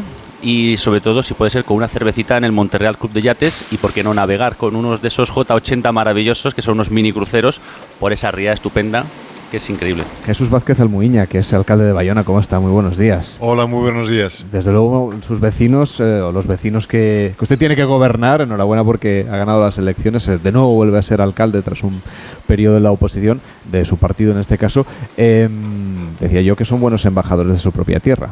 Sí, la verdad es que llevamos muchísimo tiempo conviviendo con muchos visitantes, ¿no? Mucha gente que pasa por aquí. Llegamos hasta 9 generaciones de familias que veranean en Baiona, ¿no? Con lo cual el contacto con gente que viene a pasar una temporada aquí es siempre muy, muy importante para nosotros. Decíamos que el Camino de Santiago que pasa por aquí, que es el de las rutas más recientes, al menos oficialmente reconocida, está teniendo cada vez más éxito. Sí, en este momento somos ya la tercera por número de visitantes y con un crecimiento exponencial. Cuando se discutía la posibilidad de que se hiciera oficial, pues sabíamos que esto iba a incrementar el número de visitantes, pero la verdad es que las expectativas se han multiplicado, ¿no? Y estamos encantados porque además los lleva fuera de temporada, ¿no? Ahora nosotros la temporada alta era lógicamente julio y agosto y ahora primavera y otoño tienen cifras muy muy buenas. Irene González, ¿cómo estás? Buenos días. Pues estupendamente, Lamelo. A ver, ¿qué tiene ese Camino Portugués y esta variante por la costa que es tan irresistible? Pues tiene mucha, mucha magia, ¿no? Seguir esa flecha amarilla que guía a miles de peregrinos es una vivencia que una vez que la has practicado, la has sentido, quiere repetir. Y por cierto, la flecha es amarilla porque el cura Elías Baliña veía que los peregrinos se perdían, entonces había unos operarios en la carretera, le pidió un poco de pintura y empezó a pintar con la flecha todos los caminos correctos. Podríamos decir que de todas las rutas jacobeas que hay, el Camino Portugués es el más internacional, ¿no? Porque desde Lisboa a Santiago hay 24 jornadas y más de 600 kilómetros. Así que el culto jacobeo tiene en este Camino Portugués la verdadera dimensión internacional. Es muy interesante porque a partir del siglo XII tuvo mucha importancia como fuente de intercambio económico y cultural, además de espiritual. Su espectacular trazado heredó vías y caminos ancestrales como la magnífica vía 19, que se construyó en el siglo I después de Cristo, y que en tiempos fue la calzada romana que vertebró la Gallaecia. Monarcas, nobles y altos clérigos portugueses contribuyeron a sentar la gran devoción jacobea entre los lusos, entre los ciudadanos portugueses. Y fíjate si era importante para los portugueses que en el siglo XIV Isabel de Portugal ofreció su corona ante el altar de Santiago, y más tarde en el XVI lo hizo el rey Manuel I. Así que bueno, fue tan importante para Portugal que su propia red viaria se configuró de sur a norte, pasando por Lisboa, por Santarém, Coimbra, Porto, Barcelos, Ponte de Lima y Valença-Domingo, los lugares que el camino iba fijando hacia Galicia. Eso con lo que constituyó su red viaria. Esta mañana, Irene, yo antes de desayunar me he encontrado con unos cuantos peregrinos que ya estaban haciendo el camino. Ya sabes que los peregrinos se levantan temprano. Si ahora nos pusiéramos las botas, cogiéramos la mochila y nos fuéramos a hacer el Camino de Santiago por la costa, saliendo desde aquí, desde Baiona, ¿cómo sería ese recorrido? Pues mira, yo lo primero que les diría es que estuviesen un par de días en Baiona, que merece la pena. Eso desde luego. Eso, que se naveguen, que coman, que disfruten de Baiona. Y desde aquí pues hasta Santiago es muy interesante porque hay 6 etapas que entre todas suman 128 kilómetros, que son más que suficiente para recibir la Compostela, que es lo que mucha gente viene buscando. Imagino, alcalde, que eso es un elemento diferencial, ¿no? Que desde aquí ya se consigue la Compostela. Sí, sí, un elemento importante, ¿no? Y creo que es un núcleo, como estáis comentando, ¿no? Un núcleo histórico que hace más llevadero y más agradable, ¿no? La salida y ponerse meta. Y el consejo es bueno, ¿no? De quedarse 2 o 3 días en Baiona descansando, conociendo lo que es nuestra villa y comiendo adecuadamente. Eso desde luego, que así reponemos fuerzas. Si salimos del albergue de Baiona, Irene, ¿hacia dónde tendríamos que ir? Pues bueno, yo, como bien decía el alcalde, ver las playas, los restaurantes, yo subiría a la Virgen de la Roca, iría a los miradores que de verdad son magníficos. Está el Rompeolas, el del Pilar, el de las Islas Cíes o el de la Punta a Fornos. Recorrería la senda fluvial del río Fraga, que te aseguro que es una maravilla, y por supuesto subiría al castillo, ¿no? Para ver las vistas, que son impresionantes. Bueno, llegaría hasta la Cetaria de Serrapio, que no hay que perdérselo. Así que bueno, una vez que los peregrinos hayan disfrutado de un par de días o 2 en Baiona, pues bueno, y también les recomendaría la ruta que hicimos ayer en barco, que no se la pierdan, muy importante. Pues nada, arrancan ya la segunda etapa hasta Vigo, donde no se pueden perder otro paseo en barco que yo he hecho y recomiendo, un paseo en el barco Santa Cruz para llegar a una batea. El Santa Cruz fue construido de forma tradicional por uno de los carpinteros de Ribeira más reconocidos de toda Galicia, los astilleros triñanes, y mantiene su motor original, un Barreiros, y que bueno, este motor ya forma parte de la historia de Galicia. Se restauró el año pasado y lo gestiona una empresa de gente joven que se llama Bluscus, que además de explicar la magia de una batea in situ, ofrece unos mejillones riquísimos como los que probamos anoche. Así que este viaje es un capricho obligado que a mí me encanta. Ya hemos dejado Vigo atrás, seguimos camino hacia Santiago y vamos a pasar por localidades seguramente menos conocidas por la gente viajera. Pues sí, llegamos a Redondela, que tiene un encantador centro histórico y un rico legado de petroglifos, de complejos funerarios y de grabados rupestres. Y la siguiente etapa ya nos lleva a Pontevedra, que te voy a decir de Pontevedra, es una de las ciudades con mayor número de monumentos de casi toda Europa, y te puedo decir que es una de mis favoritas. Y de Pontevedra la siguiente etapa es Caldas de Reis, que a mí me encanta también porque tiene agua de interior en forma de sus piscinas y de sus ríos, ¿no? Es uno de los enclaves más importantes en cuanto a propiedades curativas del agua termal, que se remonta a la época romana. Caldas es una villa termal donde te aseguro que pasar la tarde metida en una piscina al aire libre tras 20 kilómetros de camino saben a gloria. Y bueno, el masaje posterior ya ni te cuento, o sea, sales nuevo. Así que junto al Santa Cruz es otra actividad obligada para los peregrinos que salen desde Baiona. Eso se lo dice Irene, que es la más peregrina de todo el equipo de gente viajera. ¿Cuántas veces has hecho tú el camino? Pues 4. ¿4 veces? Sí. Pues 4, 4 y medio. Tenemos que poner, ¿cómo que medio? 4 y medio. Bueno, porque hay un tramo. Sí. Sin llegar a Santiago, por ejemplo, sí, ¿no? Y antes de entrar finalmente en Santiago, queda una última etapa de este camino portugués por la costa, que la verdad nos está apeteciendo muchísimo hacer. Pues sí, es una etapa que a mí me gustó mucho. Antes de llegar a Santiago está la etapa de Padrón, que es la cuna del Sacobeo, ¿no? En Padrón está el Pedrón, que es la ara romana, que ahora mismo está ubicada bajo el altar de la iglesia de Santiago y que, según la leyenda, fue el punto de amarre de la barca del apóstol. Padrón es una villa del siglo X y aquí es imprescindible, vamos, que se lo anoten los oyentes, la Casa Museo de Rosalía de Castro, que es fascinante. El monasterio de Herbón, que también, porque tienen los clérigos tienen una plantación de los pimientos de Herbón que son para ponerse las botas. Tiene muchos palacios y tiene muchas plazas. Y junto a Padrón, de verdad que tomen nota, no hay que perderse Iria Flavia, donde en el cementerio de Santa María la Mayor y bajo un olivo descansa el premio Nobel de Literatura Camilo José Cela.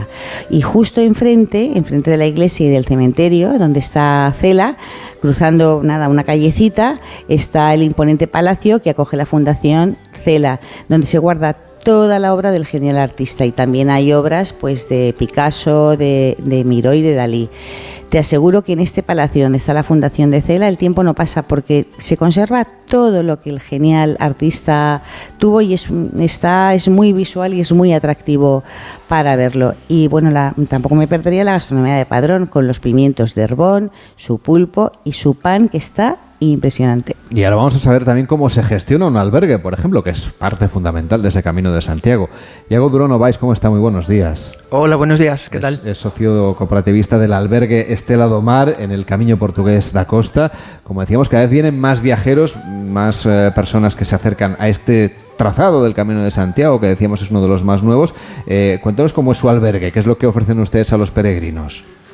Pues nada, somos un albergue que estamos en el centro, muy cerquita del centro histórico, y claro, estamos muy bien situados, y bueno, hicimos el albergue con mucho cariño. Llevamos justo ayer, hicimos 5 años abiertos. Bueno, pues quería felicitar a mis socias, Patricia, Esther e Ivana, y nada, fueron 5 años duros porque empezamos bien, después vino la pandemia, fueron 2 años muy duros, pero bueno, tanto el año pasado como este año pues se está recuperando muy bien, estamos teniendo mucha gente, este año más que el año pasado, y nada, somos un albergue que estamos cerquita de la playa, cerquita del casco histórico, y nada, nuestro objetivo sobre todo fue hacer un albergue acogedor, que los peregrinos estén como en casa, y nada, que estén cómodos, y sobre todo que se puedan quedar en Baiona, porque realmente antes de que abriéramos los albergues en Baiona, en verano sobre todo, no solían parar, porque en Baiona es a veces un poco caro y complicado encontrar cama en verano. Y el albergue vuestro soluciona este pequeño tema económico, ¿no? Sí, por nosotros mantenemos el precio todo el año. Para el peregrino que recorre, que sale desde Baiona, en este camino que es el tercero que más peregrinos acoge, ¿qué experiencias y qué ofrece cerca, qué hay cerca del Estela do Mar para que el peregrino se quede en vuestra casa? Bien decías, está cerca del paseo marítimo, con lo cual... Claro, es muy cómodo para ellos. Tenemos ahí cerca el supermercado, está cerca la playa, está cerca bares, hay el casco histórico, pueden dar una vuelta a la fortaleza, tienen eso, eso. O sea, que salir del albergue tienen todo. Tienen todo cerca. Y después, claro, en nuestro albergue también tienen todas las comodidades, tienen una litera muy cómoda, tienen una... Es importante descansar bien. Claro, sí.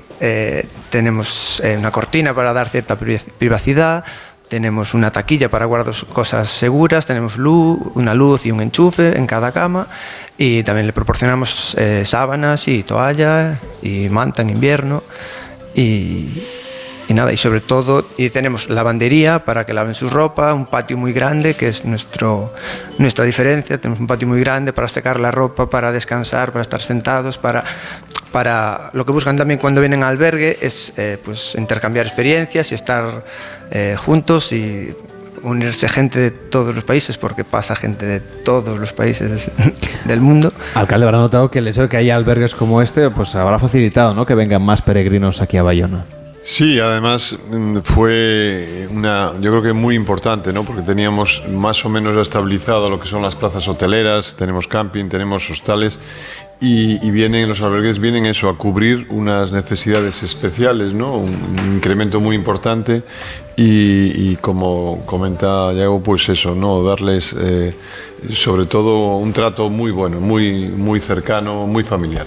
Decíamos que la ciudad de Baiona es sin duda un paso obligado Camino de Santiago siguiendo este itinerario, pero también es un punto de reunión, sobre todo el 1 de marzo, cuando ustedes hacen esa festa de arribada, donde se explica justamente o se reivindica esa llegada de la carabela con la que empezábamos hoy el programa. ¿Cómo es esa fiesta? Pues es una fiesta que le pasó parecido a lo del Camino, ¿no? Que empezó a crecer y en muy pocos años consiguió ser fiesta de interés turístico internacional. Y me pregunto, ¿no? ¿Cuál es el secreto de la arribada? Pues yo creo que es una fiesta acogedora. No está basado en una guerra, un tema traumático, sino todo lo contrario, ¿no? El hecho de llegar, de recibir pues a personas que venían de tierras lejanas y contando sus experiencias, ¿no?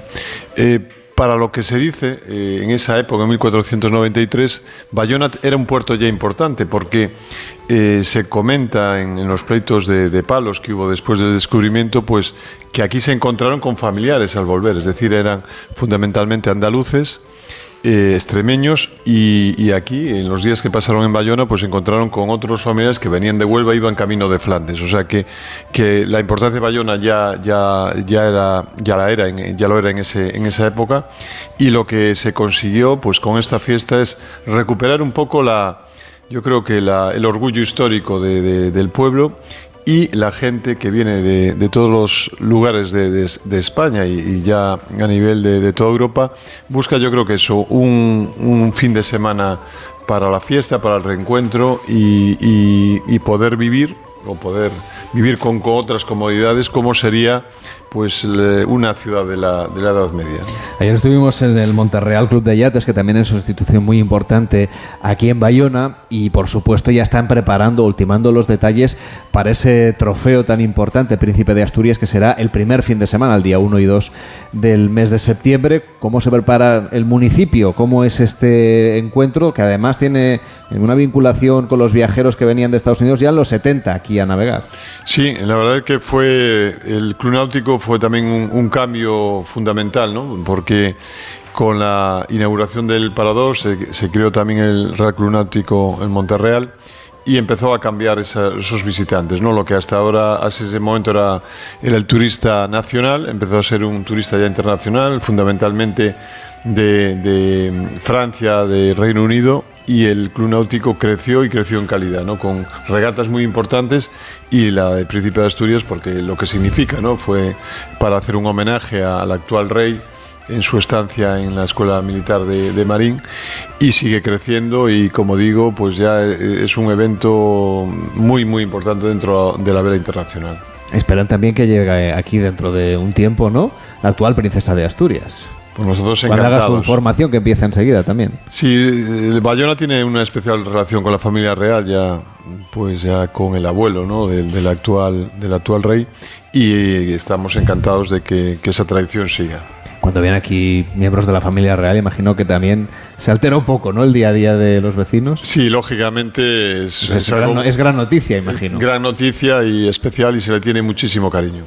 En esta vista marinera que tenemos sobre este lugar en el que nos encontramos, estamos en Baiona haciendo en directo Gente Viajera, es un lugar también para hacer actividades náuticas. Es verdad que es un mar que hay que tenerle respeto y conocimiento, sobre todo, por ejemplo, los que venimos del Mediterráneo, para nosotros es completamente diferente, es una relación muy particular con las mareas, con cosas que nosotros no estamos acostumbrados a ver, pero que hay que tener en cuenta que los viajeros lo sepan cuando vengan, por supuesto, aquí. Pero, ¿qué actividades náuticas se ofrecen en los entornos de Baiona para que la gente viajera pueda disfrutar de un veraneo también marinero?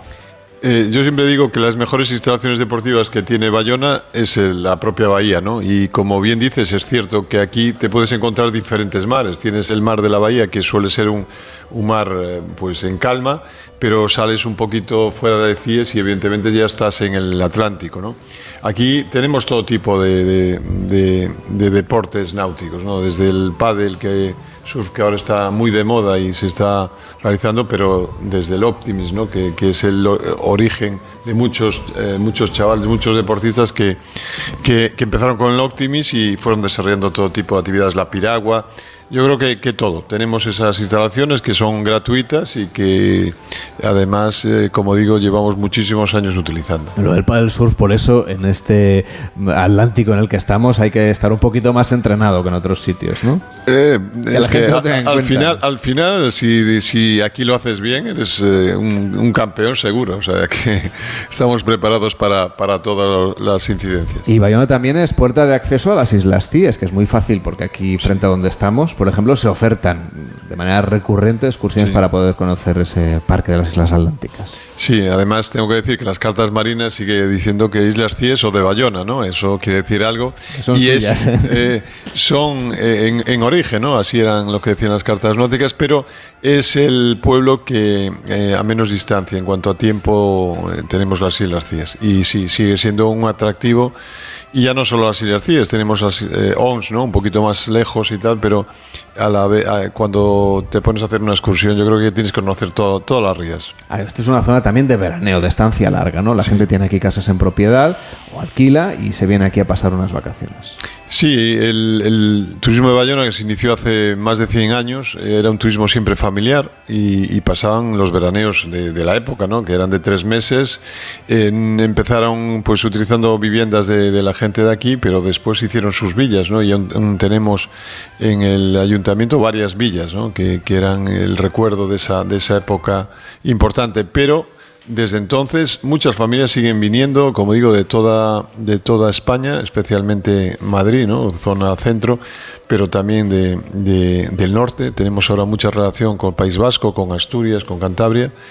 Y como, bueno, lo que decimos, sobre todo porque es un turismo familiar, lo decís antes, el tema de la seguridad, el ir cómodo, estar cómodo sabiendo que no va a haber ninguna incidencia. Tenemos gente que viene de Estados Unidos y tal, y le preguntas qué es lo que más valoran y dicen la seguridad, el hecho de que aquí nuestros hijos pueden estar pasando el rato con sus amigos y no tenemos que estar preocupados pensando en ellos. Jesús Vázquez Almuiña, alcalde de Baiona, gracias por estar con nosotros en Gente Viajera, muy buenos días. Muchísimas gracias a ustedes. Y Yago Duro no vais, que tengáis mucha suerte. Enhorabuena por ese 5º aniversario de ese albergue del Camino de Santiago. En Baiona se puede venir a disfrutar del Camino de Santiago, se pueden hacer otras muchas cosas, como decíamos, ir a las Islas Cíes, que es nuestro siguiente destino tras esta pausa en Gente Viajera.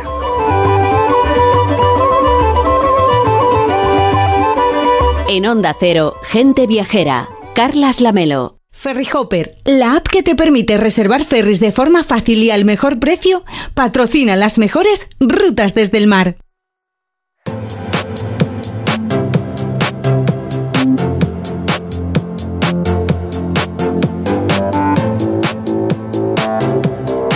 Pero antes vamos a subirnos a un ferry. Esta vez Víctor Herranz lo ha hecho con un vehículo para irse a las Islas Canarias. En un caso, con un vehículo alquilado justamente en Las Palmas de Gran Canaria. ¿Por qué has hecho esta combinación, Víctor? Bueno, la verdad es que necesitaba mucha movilidad para el viaje que quería hacer y la verdad es que la posibilidad que me ofrecía el puerto de Las Palmas es fantástico, pues para poder viajar a Fuerteventura, La Graciosa, Lanzarote o Tenerife.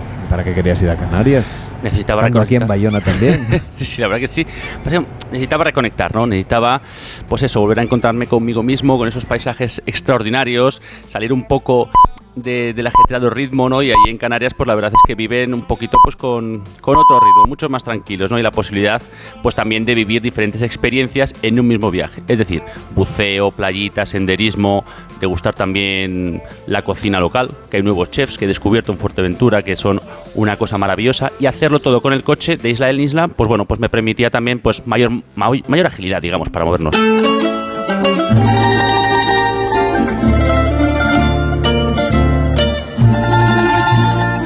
Claro, se puede ir en avión y después allí coger ferries para unirse a las diferentes islas, pero desde Cádiz también podemos ir navegando, embarcando justamente en el puerto de Cádiz. Sí, y es una gozada. Yo le recomiendo a los viajeros que quieran hacerlo que por la noche, porque es un viaje de unas 37 horas, que salgan a cubierta, que vean que vean el mar, que vean la noche, que es una auténtica maravilla, y luego ya más tarde que lo hagan a vela, pero de momento que empiecen por el ferry. Son 8 islas que conforman una gran variedad paisajística, sin duda estas Islas Canarias, tierra de 1000 colores de mar azul, donde viven especies únicas en el planeta, y si alzas la mirada, pues ahí está ese cielo limpio y transparente, libre de contaminación lumínica, que te invita a contar las estrellas. Y claro, Víctor, la gastronomía. Desde luego, y es que hay chefs que se lo están currando muchísimo, no solo para dar aún más valor a esos productos locales, sino también para prepararlos de otra manera, subiendo más el listón, haciendo cosas más elaboradas, más de calidad, y en ocasiones pues convirtiéndose en referentes, como Rigoberto Almeida del restaurante Lo Nuestro y también del restaurante El Pellizco en Morrojable, que nos contaba los secretos de su cocina en Fuerteventura. Si hablamos de gastronomía majorera, hablamos de tradición, hablamos de sabor y, ¿por qué no?, también ya hablamos de modernidad y de new cocina. La gastronomía en Fuerteventura en estos momentos está tomando un auge y una inquietud por parte de los cocineros y comensales que se ve ascendente, y la verdad es que cada día lo tratamos de hacer mejor. Bueno, y lo mejor además es que puedes venir en cualquier época del año que te apetezca y degustar los 1000 platos, porque es que los van cambiando, y descubrir pues esa mezcla de culturas. Nosotros, por nuestra parte, desde el restaurante El Pellizco y restaurante Lo Nuestro, tratamos de mantener los sabores de siempre, pero con toques diferentes, una cocina para nada aburrida, pensando siempre en sorprender y también, ¿por qué no?, enseñar a nuestros comensales y mostrarle el camino de la tradición y los sabores de Fuerteventura. Los esperamos. Llegar en ferry a los destinos crece como la opción más elegida entre los viajeros, ya que ofrecen trayectos en los que degustar el viaje sin preocupaciones, con tu propio vehículo si quieres, y viendo el cambio de los paisajes. Desde luego, y para no volvernos locos a la hora de buscar entre las muchas navieras que nos acercan a Canarias y entre sus islas, yo lo que he hecho ha sido meterme en la aplicación de Ferry Hopper, que nos permite además planificar el viaje, reservar los pasajes a mejor precio, sin tasas ocultas, eso sí, ni sorpresas, y algo muy divertido, que puedes seguir el icono del ferry navegando de un punto a otro en tiempo real. Descárgate la aplicación de Ferry Hopper en ferryhopper.com. También puedes hacer ahí tu reserva y descubrir que viajar en ferry es la mar de cómodo. ¿Viajas en ferry? Descárgate la app Ferry Hopper. Compara y combina navieras para encontrar los mejores precios. En pocos pasos tendrás los billetes en tu móvil. Reserva ya tu ferry a las Baleares, Canarias, Marruecos, Grecia y muchos más destinos con la app de Ferry Hopper, tu compañera de viaje. Carles Lamelo, Gente Viajera. Nueva victoria de Carlos Alcaraz, que ha culminado dibujando un misterioso mensaje. ¿Qué nos quiere decir Carlos? Carlos se aproxima. Bueno, estamos expectantes. ¿Qué significa tu mensaje? Región de Murcia, ya lo entenderás. 2 mares, mucho sol y la mejor gastronomía. Costa cálida, región de Murcia. Ven y lo entenderás. Baiona, una de las joyas turísticas de las Rías Baixas gallegas. Allí arribó La Pinta para dar noticia en Europa del descubrimiento de América. Pasear por su casco histórico, disfrutar de sus playas o ver su espectacular puesta de sol con las Islas Cíes de fondo son solo algunas de las muchas y atractivas razones para visitar Baiona. Descúbrelas con Gente Viajera, que se hará en directo este sábado desde el Museo Casa de Navegación de Baiona, con el patrocinio de turismo de la Xunta de Galicia. Este sábado, a partir de las 12 del mediodía, Gente Viajera desde Baiona, con Carles Lamelo. Te mereces esta radio. Onda Cero, tu radio. Entonces la alarma salta si alguien intenta entrar. Esto es un segundo piso, pero la terraza me da no sé qué. Nada, tranquila. Mira, con los sensores de puertas y ventanas podemos detectar vibraciones y golpes. Y así nos anticipamos. Y fíjate, con las cámaras podemos ver si pasa algo. Si hay un problema real, avisamos a la policía. Tú piensa que nosotros siempre estamos al otro lado. Protege tu hogar frente a robos y ocupaciones con la alarma de Securitas Direct. Llama ahora al 900-272-272. La pirámide de Chichén Itzá tiene 365 escalones, igual que los días del calendario maya. Te lo cuento porque si te alojas en el Resort Secrets Moshe Playa del Carmen, con spa, infinity pool, restaurantes impresionantes y todo incluido, pues igual decides quedarte en el hotel y te lo pierdes. Tendría sentido, claro. Es lo que tiene estar de vacaciones con New Blue y Nautalia Viajes. Llámalo inclusión, empatía, igualdad, derechos, no sé. Llámalo X, solidaria. porque cuando marcas la casilla 106 en tu renta, apoyas miles de proyectos sociales. Y si ya marcas la casilla de la iglesia, marcando las dos, ayudarás el doble sin que te cueste nada. Marca la X solidaria. Tomei o camiño máis longo para chegar a ti. Dixenche ponte máis perto. Gente Viajera, el programa de viajes de Onda Cero con Carles Lamelo. Topeime nun buraco estreito, vin que non podía sair. Pasaron os meses de inverno, seguía sen ver a súa fin. Uno de los mayores tesoros que presenta Galicia a los viajeros es el Parque Nacional Marítimo Terrestre de las Islas Atlánticas. Aquí aguardan algunas de las más preciadas riquezas ecológicas del Atlántico, así como un sinfín de leyendas, de misterios, custodiados por los cañones de los antiguos buques aquí hundidos, los distintos fondos marinos de roca, de arena, de concha. Todo esto es un ecosistema único, Víctor. Desde luego, unos fondos, y lo decimos por experiencia, que no tienen nada que envidiar a los del Caribe. Aguas esmeralda en las zonas más profundas que dan paso a aguas turquesas plagadas de conchas que abrazan esas maravillosas playas, paisajes de película que incluyen acantilados, pinares, matorrales, dunas, faros y un paso entre dos islas que da cabida a un gran número de especies. Más de 200 tipos de algas, entre las que se refugian y crían gran cantidad de peces y moluscos, aves marinas que anidan en las repisas de los acantilados y algún que otro afortunado bañista en sus aguas. Bueno, pues dicen que son de las mejores del mundo. No lo decimos nosotros, lo dice The Guardian, el periódico británico. Por eso nos acompaña Pepín, José Antonio Fernández Bouzas, que es el director conservador del Parque Nacional Marítimo Terrestre de las Islas Atlánticas de Galicia, las Islas Cíes. ¿Cómo está? Muy buenos días. Hola, buenos días. ¿Cómo podemos hacer una visita a las Islas Cíes de manera responsable? Con sentido común. Leerse las instrucciones de embarque en un barco autorizado, en una naviera, en un barco, en un yate desde el Monterreal Club de Yates de aquí, incluso a nado, que también hay pruebas a nado que recorren Vigo. Nos está tentando, ¿eh? Cíes, Baiona. No, pero la ruta a nado es una ruta espectacular. Hay que estar fuerte. Incluso también buceando, haciendo submarinismo. ¿Y por qué son tan importantes estos ecosistemas marinos? Mira, principalmente porque es un parque nacional único. Es el Parque Nacional Marítimo Terrestre del Atlántico Español. Nuestro hermano gemelo es Cabrera, en el Mediterráneo. Somos 4 archipiélagos que defienden las rías gallegas. Vigo y Baiona los defiende Cíes. Ons defiende la ría de Pontevedra, Sabre y Cortegada defiende la ría Rousa, y son un enclave único de protección de flora, fauna, historia, arqueología y sobre todo turismo. Un turismo responsable, que es lo que estamos buscando entre todos, que no sea un turismo de masa, sino un turismo con sentido común, sensato, y que sea todo el año. Tenemos que pelearnos entre todos para lograr unas rutas anuales, no solo en verano. ¿Y qué tipo de experiencias pueden vivir esos turistas, esos viajeros? Depende de la edad y de las ganas que tenga cada uno de pasear o disfrutar. Si tienes ganas, por ejemplo, un tubo y unas gafas te vale para ver el fondo del mar. Caminar es gratis.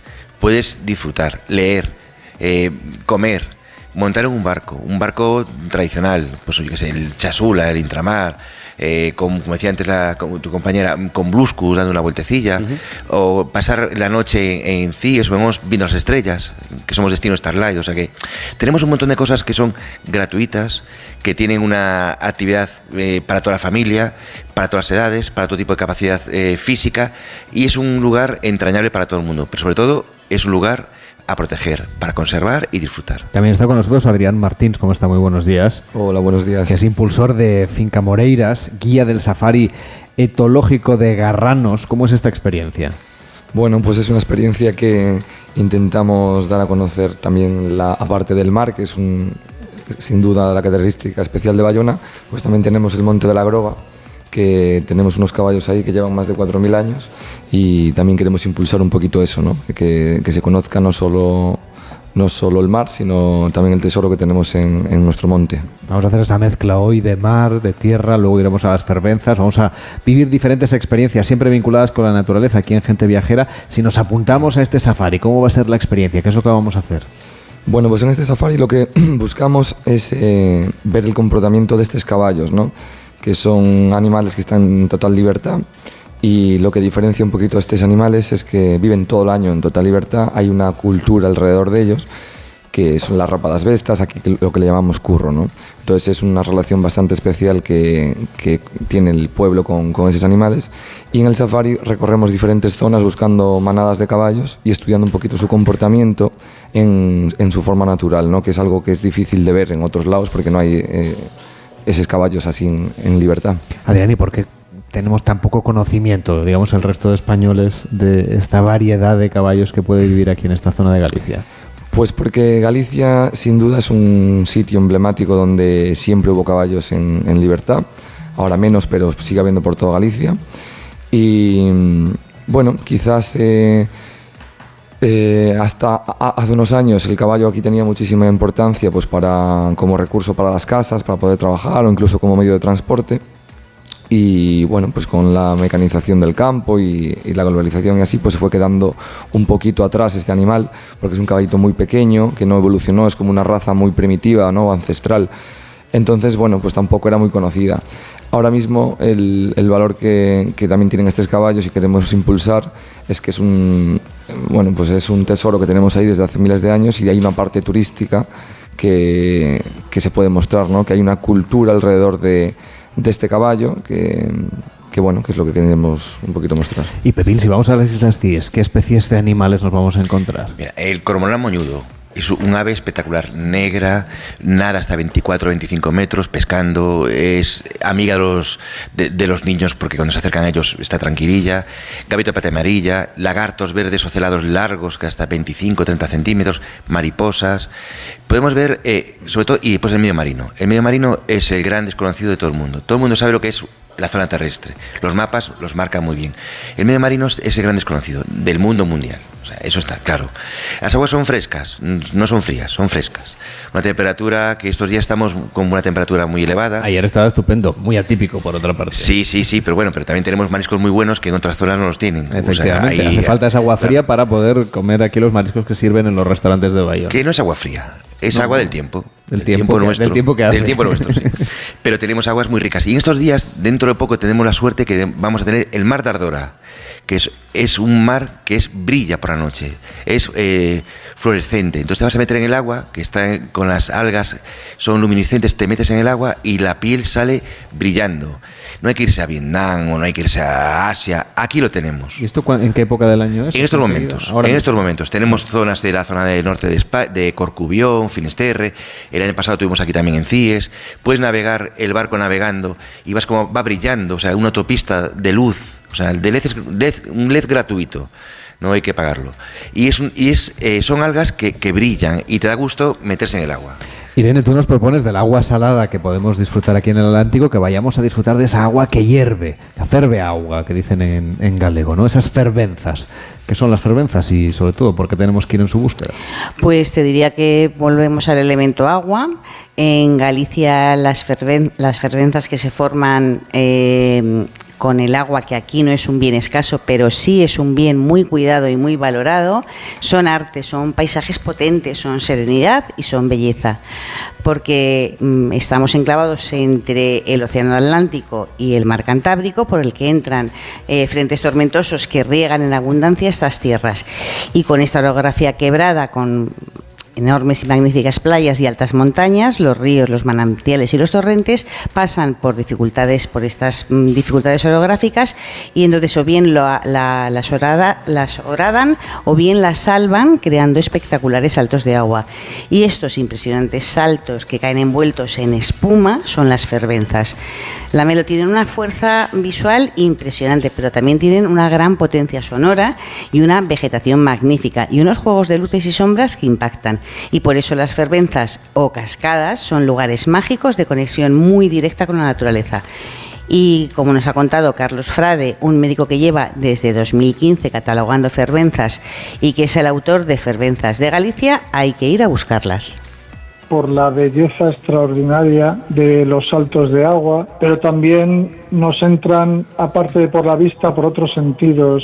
Es emotivo el oír cómo el agua cae en torrentes y ese crepitar del agua según nos vamos acercando es una maravilla natural que toda persona debería conocer. Nosotros tenemos la gran suerte de tener infinidad de cascadas en nuestro país, podríamos decir el país de las 1000 cascadas. 1000 cascadas, y por lo tanto no va a ser difícil encontrarlas, Irene. Pues no te creas, porque él contaba que muchas veces tenía referencia de que en algún sitio existían y se iba solo porque no quería llevar a nadie, porque hay veces que volvía a casa sin encontrarlas, pero incluso con un machete iba cortando la vegetación para buscarlas. Lo cierto es que todo Galicia está llena de fervenzas, que muchas veces, como decimos, no están a la vista. De todas las que hay, de momento solo se han catalogado cerca de 80, pero lo importante en este tema es que la Xunta, que está desarrollando una política magnífica en cuanto al cuidado y mantenimiento de sus recursos naturales, estoy convencida de que va a seguir catalogando, aparte de estas 80, todas las que hay. Y un dato a tener en cuenta es que, como son producto de la naturaleza más viva y más cambiante, dependen del régimen fluvial y se pueden encontrar fervenzas con una serie de escalones que saltan un desnivel de más de 200 metros, pero también en verano hay otras que se hacen más pequeñitas y cuesta encontrarlas. Pero todas son espectaculares y fíjate qué nombres más bonitos, ¿no? Están catalogadas según sus características y con nombres tan sugerentes como las altas y elegantes, las de aguas en abundancia, las de caídas verticales, las colas de caballo, las de entre bosques, las de canales entre rocas, las para los más osados y las piscinas naturales, entre las 13 clasificaciones diferentes que han aglutinado estas 80 que ya hay clasificadas hasta el momento. Y hay un conjunto de fervenzas que a mí me hace mucha gracia, que se han catalogado como la más gallega. Pues la más gallega de todo el equipo de Gente Viajera también podría ser tú. Si quieres, te vuelvo que te dan el título que vienes a menudo. Vale. Buscando fervenzas, otra propuesta que les hacemos aquí en Gente Viajera para vivir experiencias diferentes en su próximo viaje a Galicia, como por ejemplo ir a las Islas Cíes. Pepín Fernández, gracias por acompañarnos. Buenos días. Gracias a ustedes. Y Adrián Martins, que tengáis mucho éxito con ese safari etológico. Hasta la próxima. Muchas gracias. Hacemos una pausa y vamos a viajar en el tiempo al momento en el que llegó aquí la carabela que venía de América.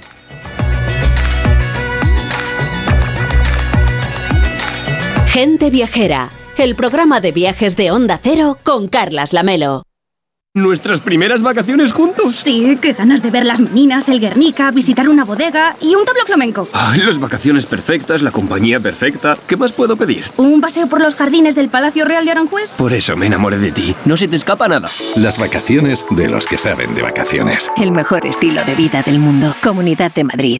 Onda Cero Madrid 98.0. Las impresionantes vistas del valle desde la cima del Montarto, pedaleo en familia por los pueblos a través del Camín Reiau o una excursión a la desconocida Val de Torán. Este verano, muévete entre pura naturaleza. Este verano, escápate a la Val de Torán, la esencia de los Pirineos. Cortamos lo que podría ser la canción del verano para ofrecerte el verano de tu vida. Llévate 8.000 euros por la cara si reservas un coche antes del 25 de junio. Ocasión Plus, 8.000 coches al mejor precio, 8.000 euros de regalo por la cara. Consulta condiciones en ocasiónplus.com. Manolo, ponme un vino. ¿Qué te pongo? Un río. No sigas. Quiero un vino de Madrid, que estamos en Madrid y son excepcionales. Pues tienes razón. Marchando, un vino de Madrid. Denominación de origen Vinos de Madrid, www.vinosdemadrid.es. Son nuestros y son únicos. Los sábados y domingos, toda la información en Noticias Fin de Semana. Según los datos que están ofreciendo las autonomías, que confirman hoy que seguimos en Estados Unidos para contarles que se ha aprobado ya la aplicación. Porque la actualidad no se detiene. La Guardia Civil ha echado el guante a la mujer que presuntamente provocó el incendio del Pantano. Aún así hay noticias que nos satisface dar, la de que hay una provincia. Esto es lo que está pasando ahí fuera. Noticias Fin de Semana con Juan Diego Guerrero. Sábados y domingos a las 7 de la mañana y a las 2 de la tarde. Y siempre que quieras, en la app y en la web de Onda Cero. Te mereces esta radio. Onda Cero, tu radio. Como el perro y el gato. Es lo que tiene ir al veterinario, que vean lo que le pasa. El veterinario ha valorado que esa tos requiere un tratamiento con corticoides y el animal está mejorando. Los gatos que viven en un recinto cerrado y que no salen al exterior, evidentemente en algún momento tienen la curiosidad, tienen el interés, esa curiosidad, y si ven una puerta abierta y dicen, a ver qué hay ahí al fondo, pues tiran. Aquí está, como el perro y el gato, para pasar ese buen rato. Todo sobre las mascotas con Carlos Rodríguez. Como el perro y el gato. Sábados a las 3, domingos a las 2:30 de la tarde y siempre que quieras en la app y en la web de Onda Cero. Patrocinado por Menforsan, los especialistas en cuidados, higiene y cosmética natural para las mascotas. Te mereces esta radio. Onda Cero, tu radio. 98.0.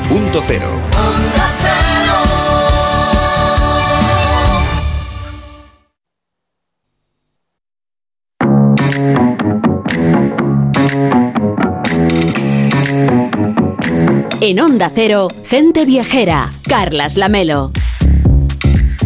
La 1:51, hora menos en Canarias. Hoy Gente Viajera se emite en directo desde Baiona, una de las joyas de las Rías Baixas, donde arribó La Pinta después del viaje en el que se descubrió América.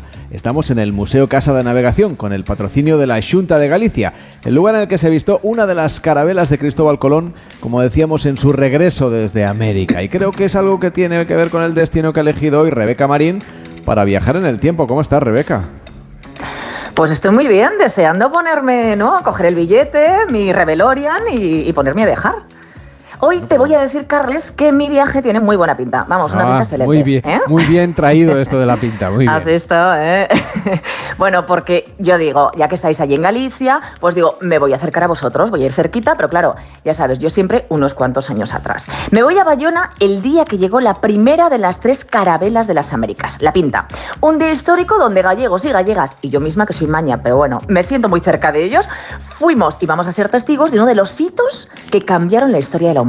Cómo me gustaría ir en este viaje en el que vas a ir. ¿Tú tienes ya preparada la ruta? Te lo digo porque yo me mareo en los barcos. Ayer tuve que salir corriendo a buscar la biodramina y quiero tomármela antes de ir contigo, sí. Pues eso nunca sobra, te lo digo. Yo te voy a decir una cosa, los barcos no los llevo mal, pero los coches se me dan peor. Y si montas algún día en el Revelorian no te vas a marear, te lo digo. Eso sí, programa tu GPS, porque a mí me da que con el bullicio que va a haber, porque va a haber un montón de gente recibiendo La Pinta, pues me puedes perder de vista. Mira, primero voy a estar en la playa de Baiona con la gente recibiendo La Pinta. Luego me quiero colar, a ver si lo consigo, dentro de la carabela, porque quiero saber qué manjares, productos totalmente desconocidos para nosotros en aquella época se trajeron de las Américas. Y por último, yo como siempre, pues quiero acabar bien, así que me voy a meter una comilona y una celebración con los que volvieron y se les agasajó. Así que, Carles, yo creo que le voy a dar al botón del Revelorian y regreso al pasado. Vamos a regresar al pasado hoy en Gente Viajera.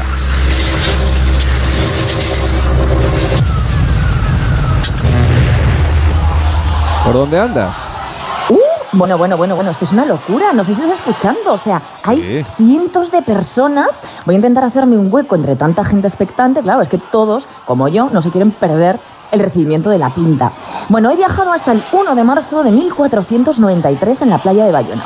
Daros cuenta que las primeras personas que supieron del descubrimiento de América es que somos ahora mismo los que estamos presentes aquí, ¿eh? O sea, los vecinos y vecinas que me rodean, porque La Pinta fue la primera que avistó tierras americanas y la primera también que volvió y llegó aquí a España. Y como no podía ser de otra manera, porque yo me lo merezco, estoy aquí para presenciar este momento único. Oye, Carlos, mira, la estoy viendo allá a lo lejos ya. Dio unas velas, bueno, inmensas, con grandes cruces rojas, pero parece mentira, te digo, que una embarcación tan endeble pudiese cruzar el Atlántico hace más de medio milenio, ¿eh? Y sobrevivir también a la tempestad de las Azores, que por cierto la separó de su hermana la Niña, y claro, hizo que Colón llegase 3 días después del momento en el que me encuentro yo ahora mismo. Llegó a Lisboa, Colón. Por lo visto, esta La Pinta era la más veloz de las 3 carabelas. Y fue su capitán, Martín Alonso Pinzón, ¿te acuerdas, no? Lo de los hermanos Pinzones eran unos... Sí, esto. Quien la escogió precisamente Marineros. Por eso. Exacto, por sus cualidades náuticas. Navegaba a la velocidad de lo que hoy serían 12 millas por hora, que a ver, pues claro, hoy no es tan rápido, pero en esta época debía ser la pera limonera, claro. Mira, en ella solo viajaron 24 marineros a bordo. Y oye, Carles, ya está atracando en esta playa de Baiona, que por cierto es preciosa, ¿eh? Es que esta localidad tiene hasta 4 kilómetros de playas nada menos, ¿eh? Hay tanta gente. Mira, voy a intentar subirme una piedra que hay aquí, porque es que si no, no veo nada. Madre mía, qué agobio. Oiga, señora, déjeme un poco. En directo la llegada de La Pinta aquí en Gente Viajera. Bueno, es una locura, pero claro, te juro que esto es como estar en el metro en hora punta, codazo limpio. Bueno, te decía que estoy viendo bajar ahora mismo el capitán, seguido de Francisco Martín Pinzón, su hermano que es el maestre, y ahí está también Cristóbal Quintero, el copropietario de la embarcación, y, oye, Carles, llegan con ellos dos personas originarias de allí, indios, y van ataviados con collares de colores preciosos. Bueno, la gente, claro, es que no da crédito, o sea, bueno, es que estoy por aplaudir yo también, te lo digo, o sea, pero mira qué expectación.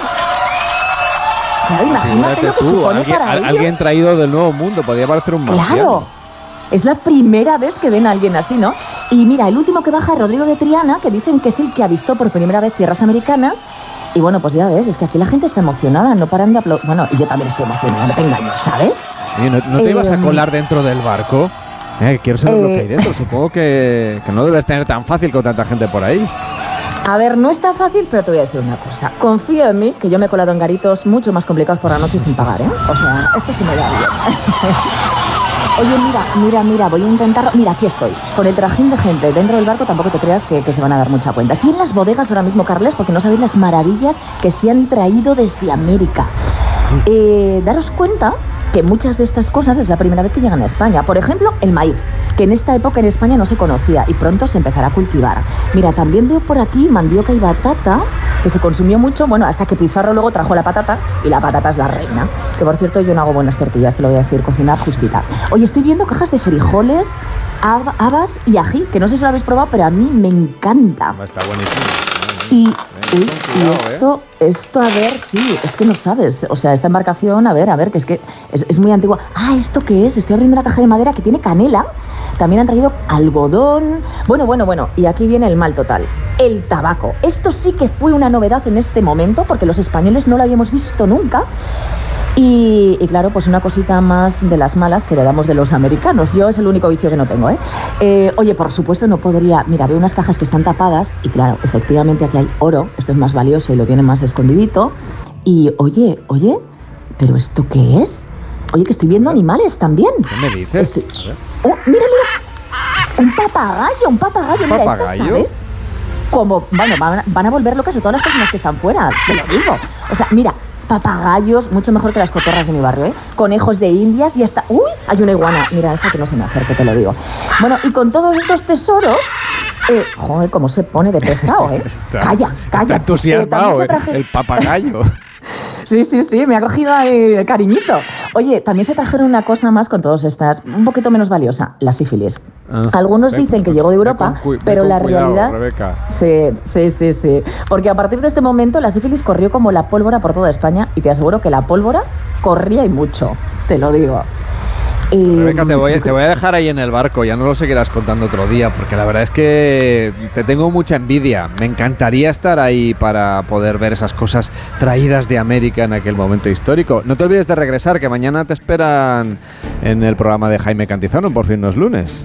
Oye, que yo siempre vuelvo, ya sabes, ¿eh? O sea, además, aquí nos vamos a quedar con La Pinta 10 días más en Baiona. O sea, que quiero decir que vamos a poder ver la embarcación con calma y yo te aseguro que estoy...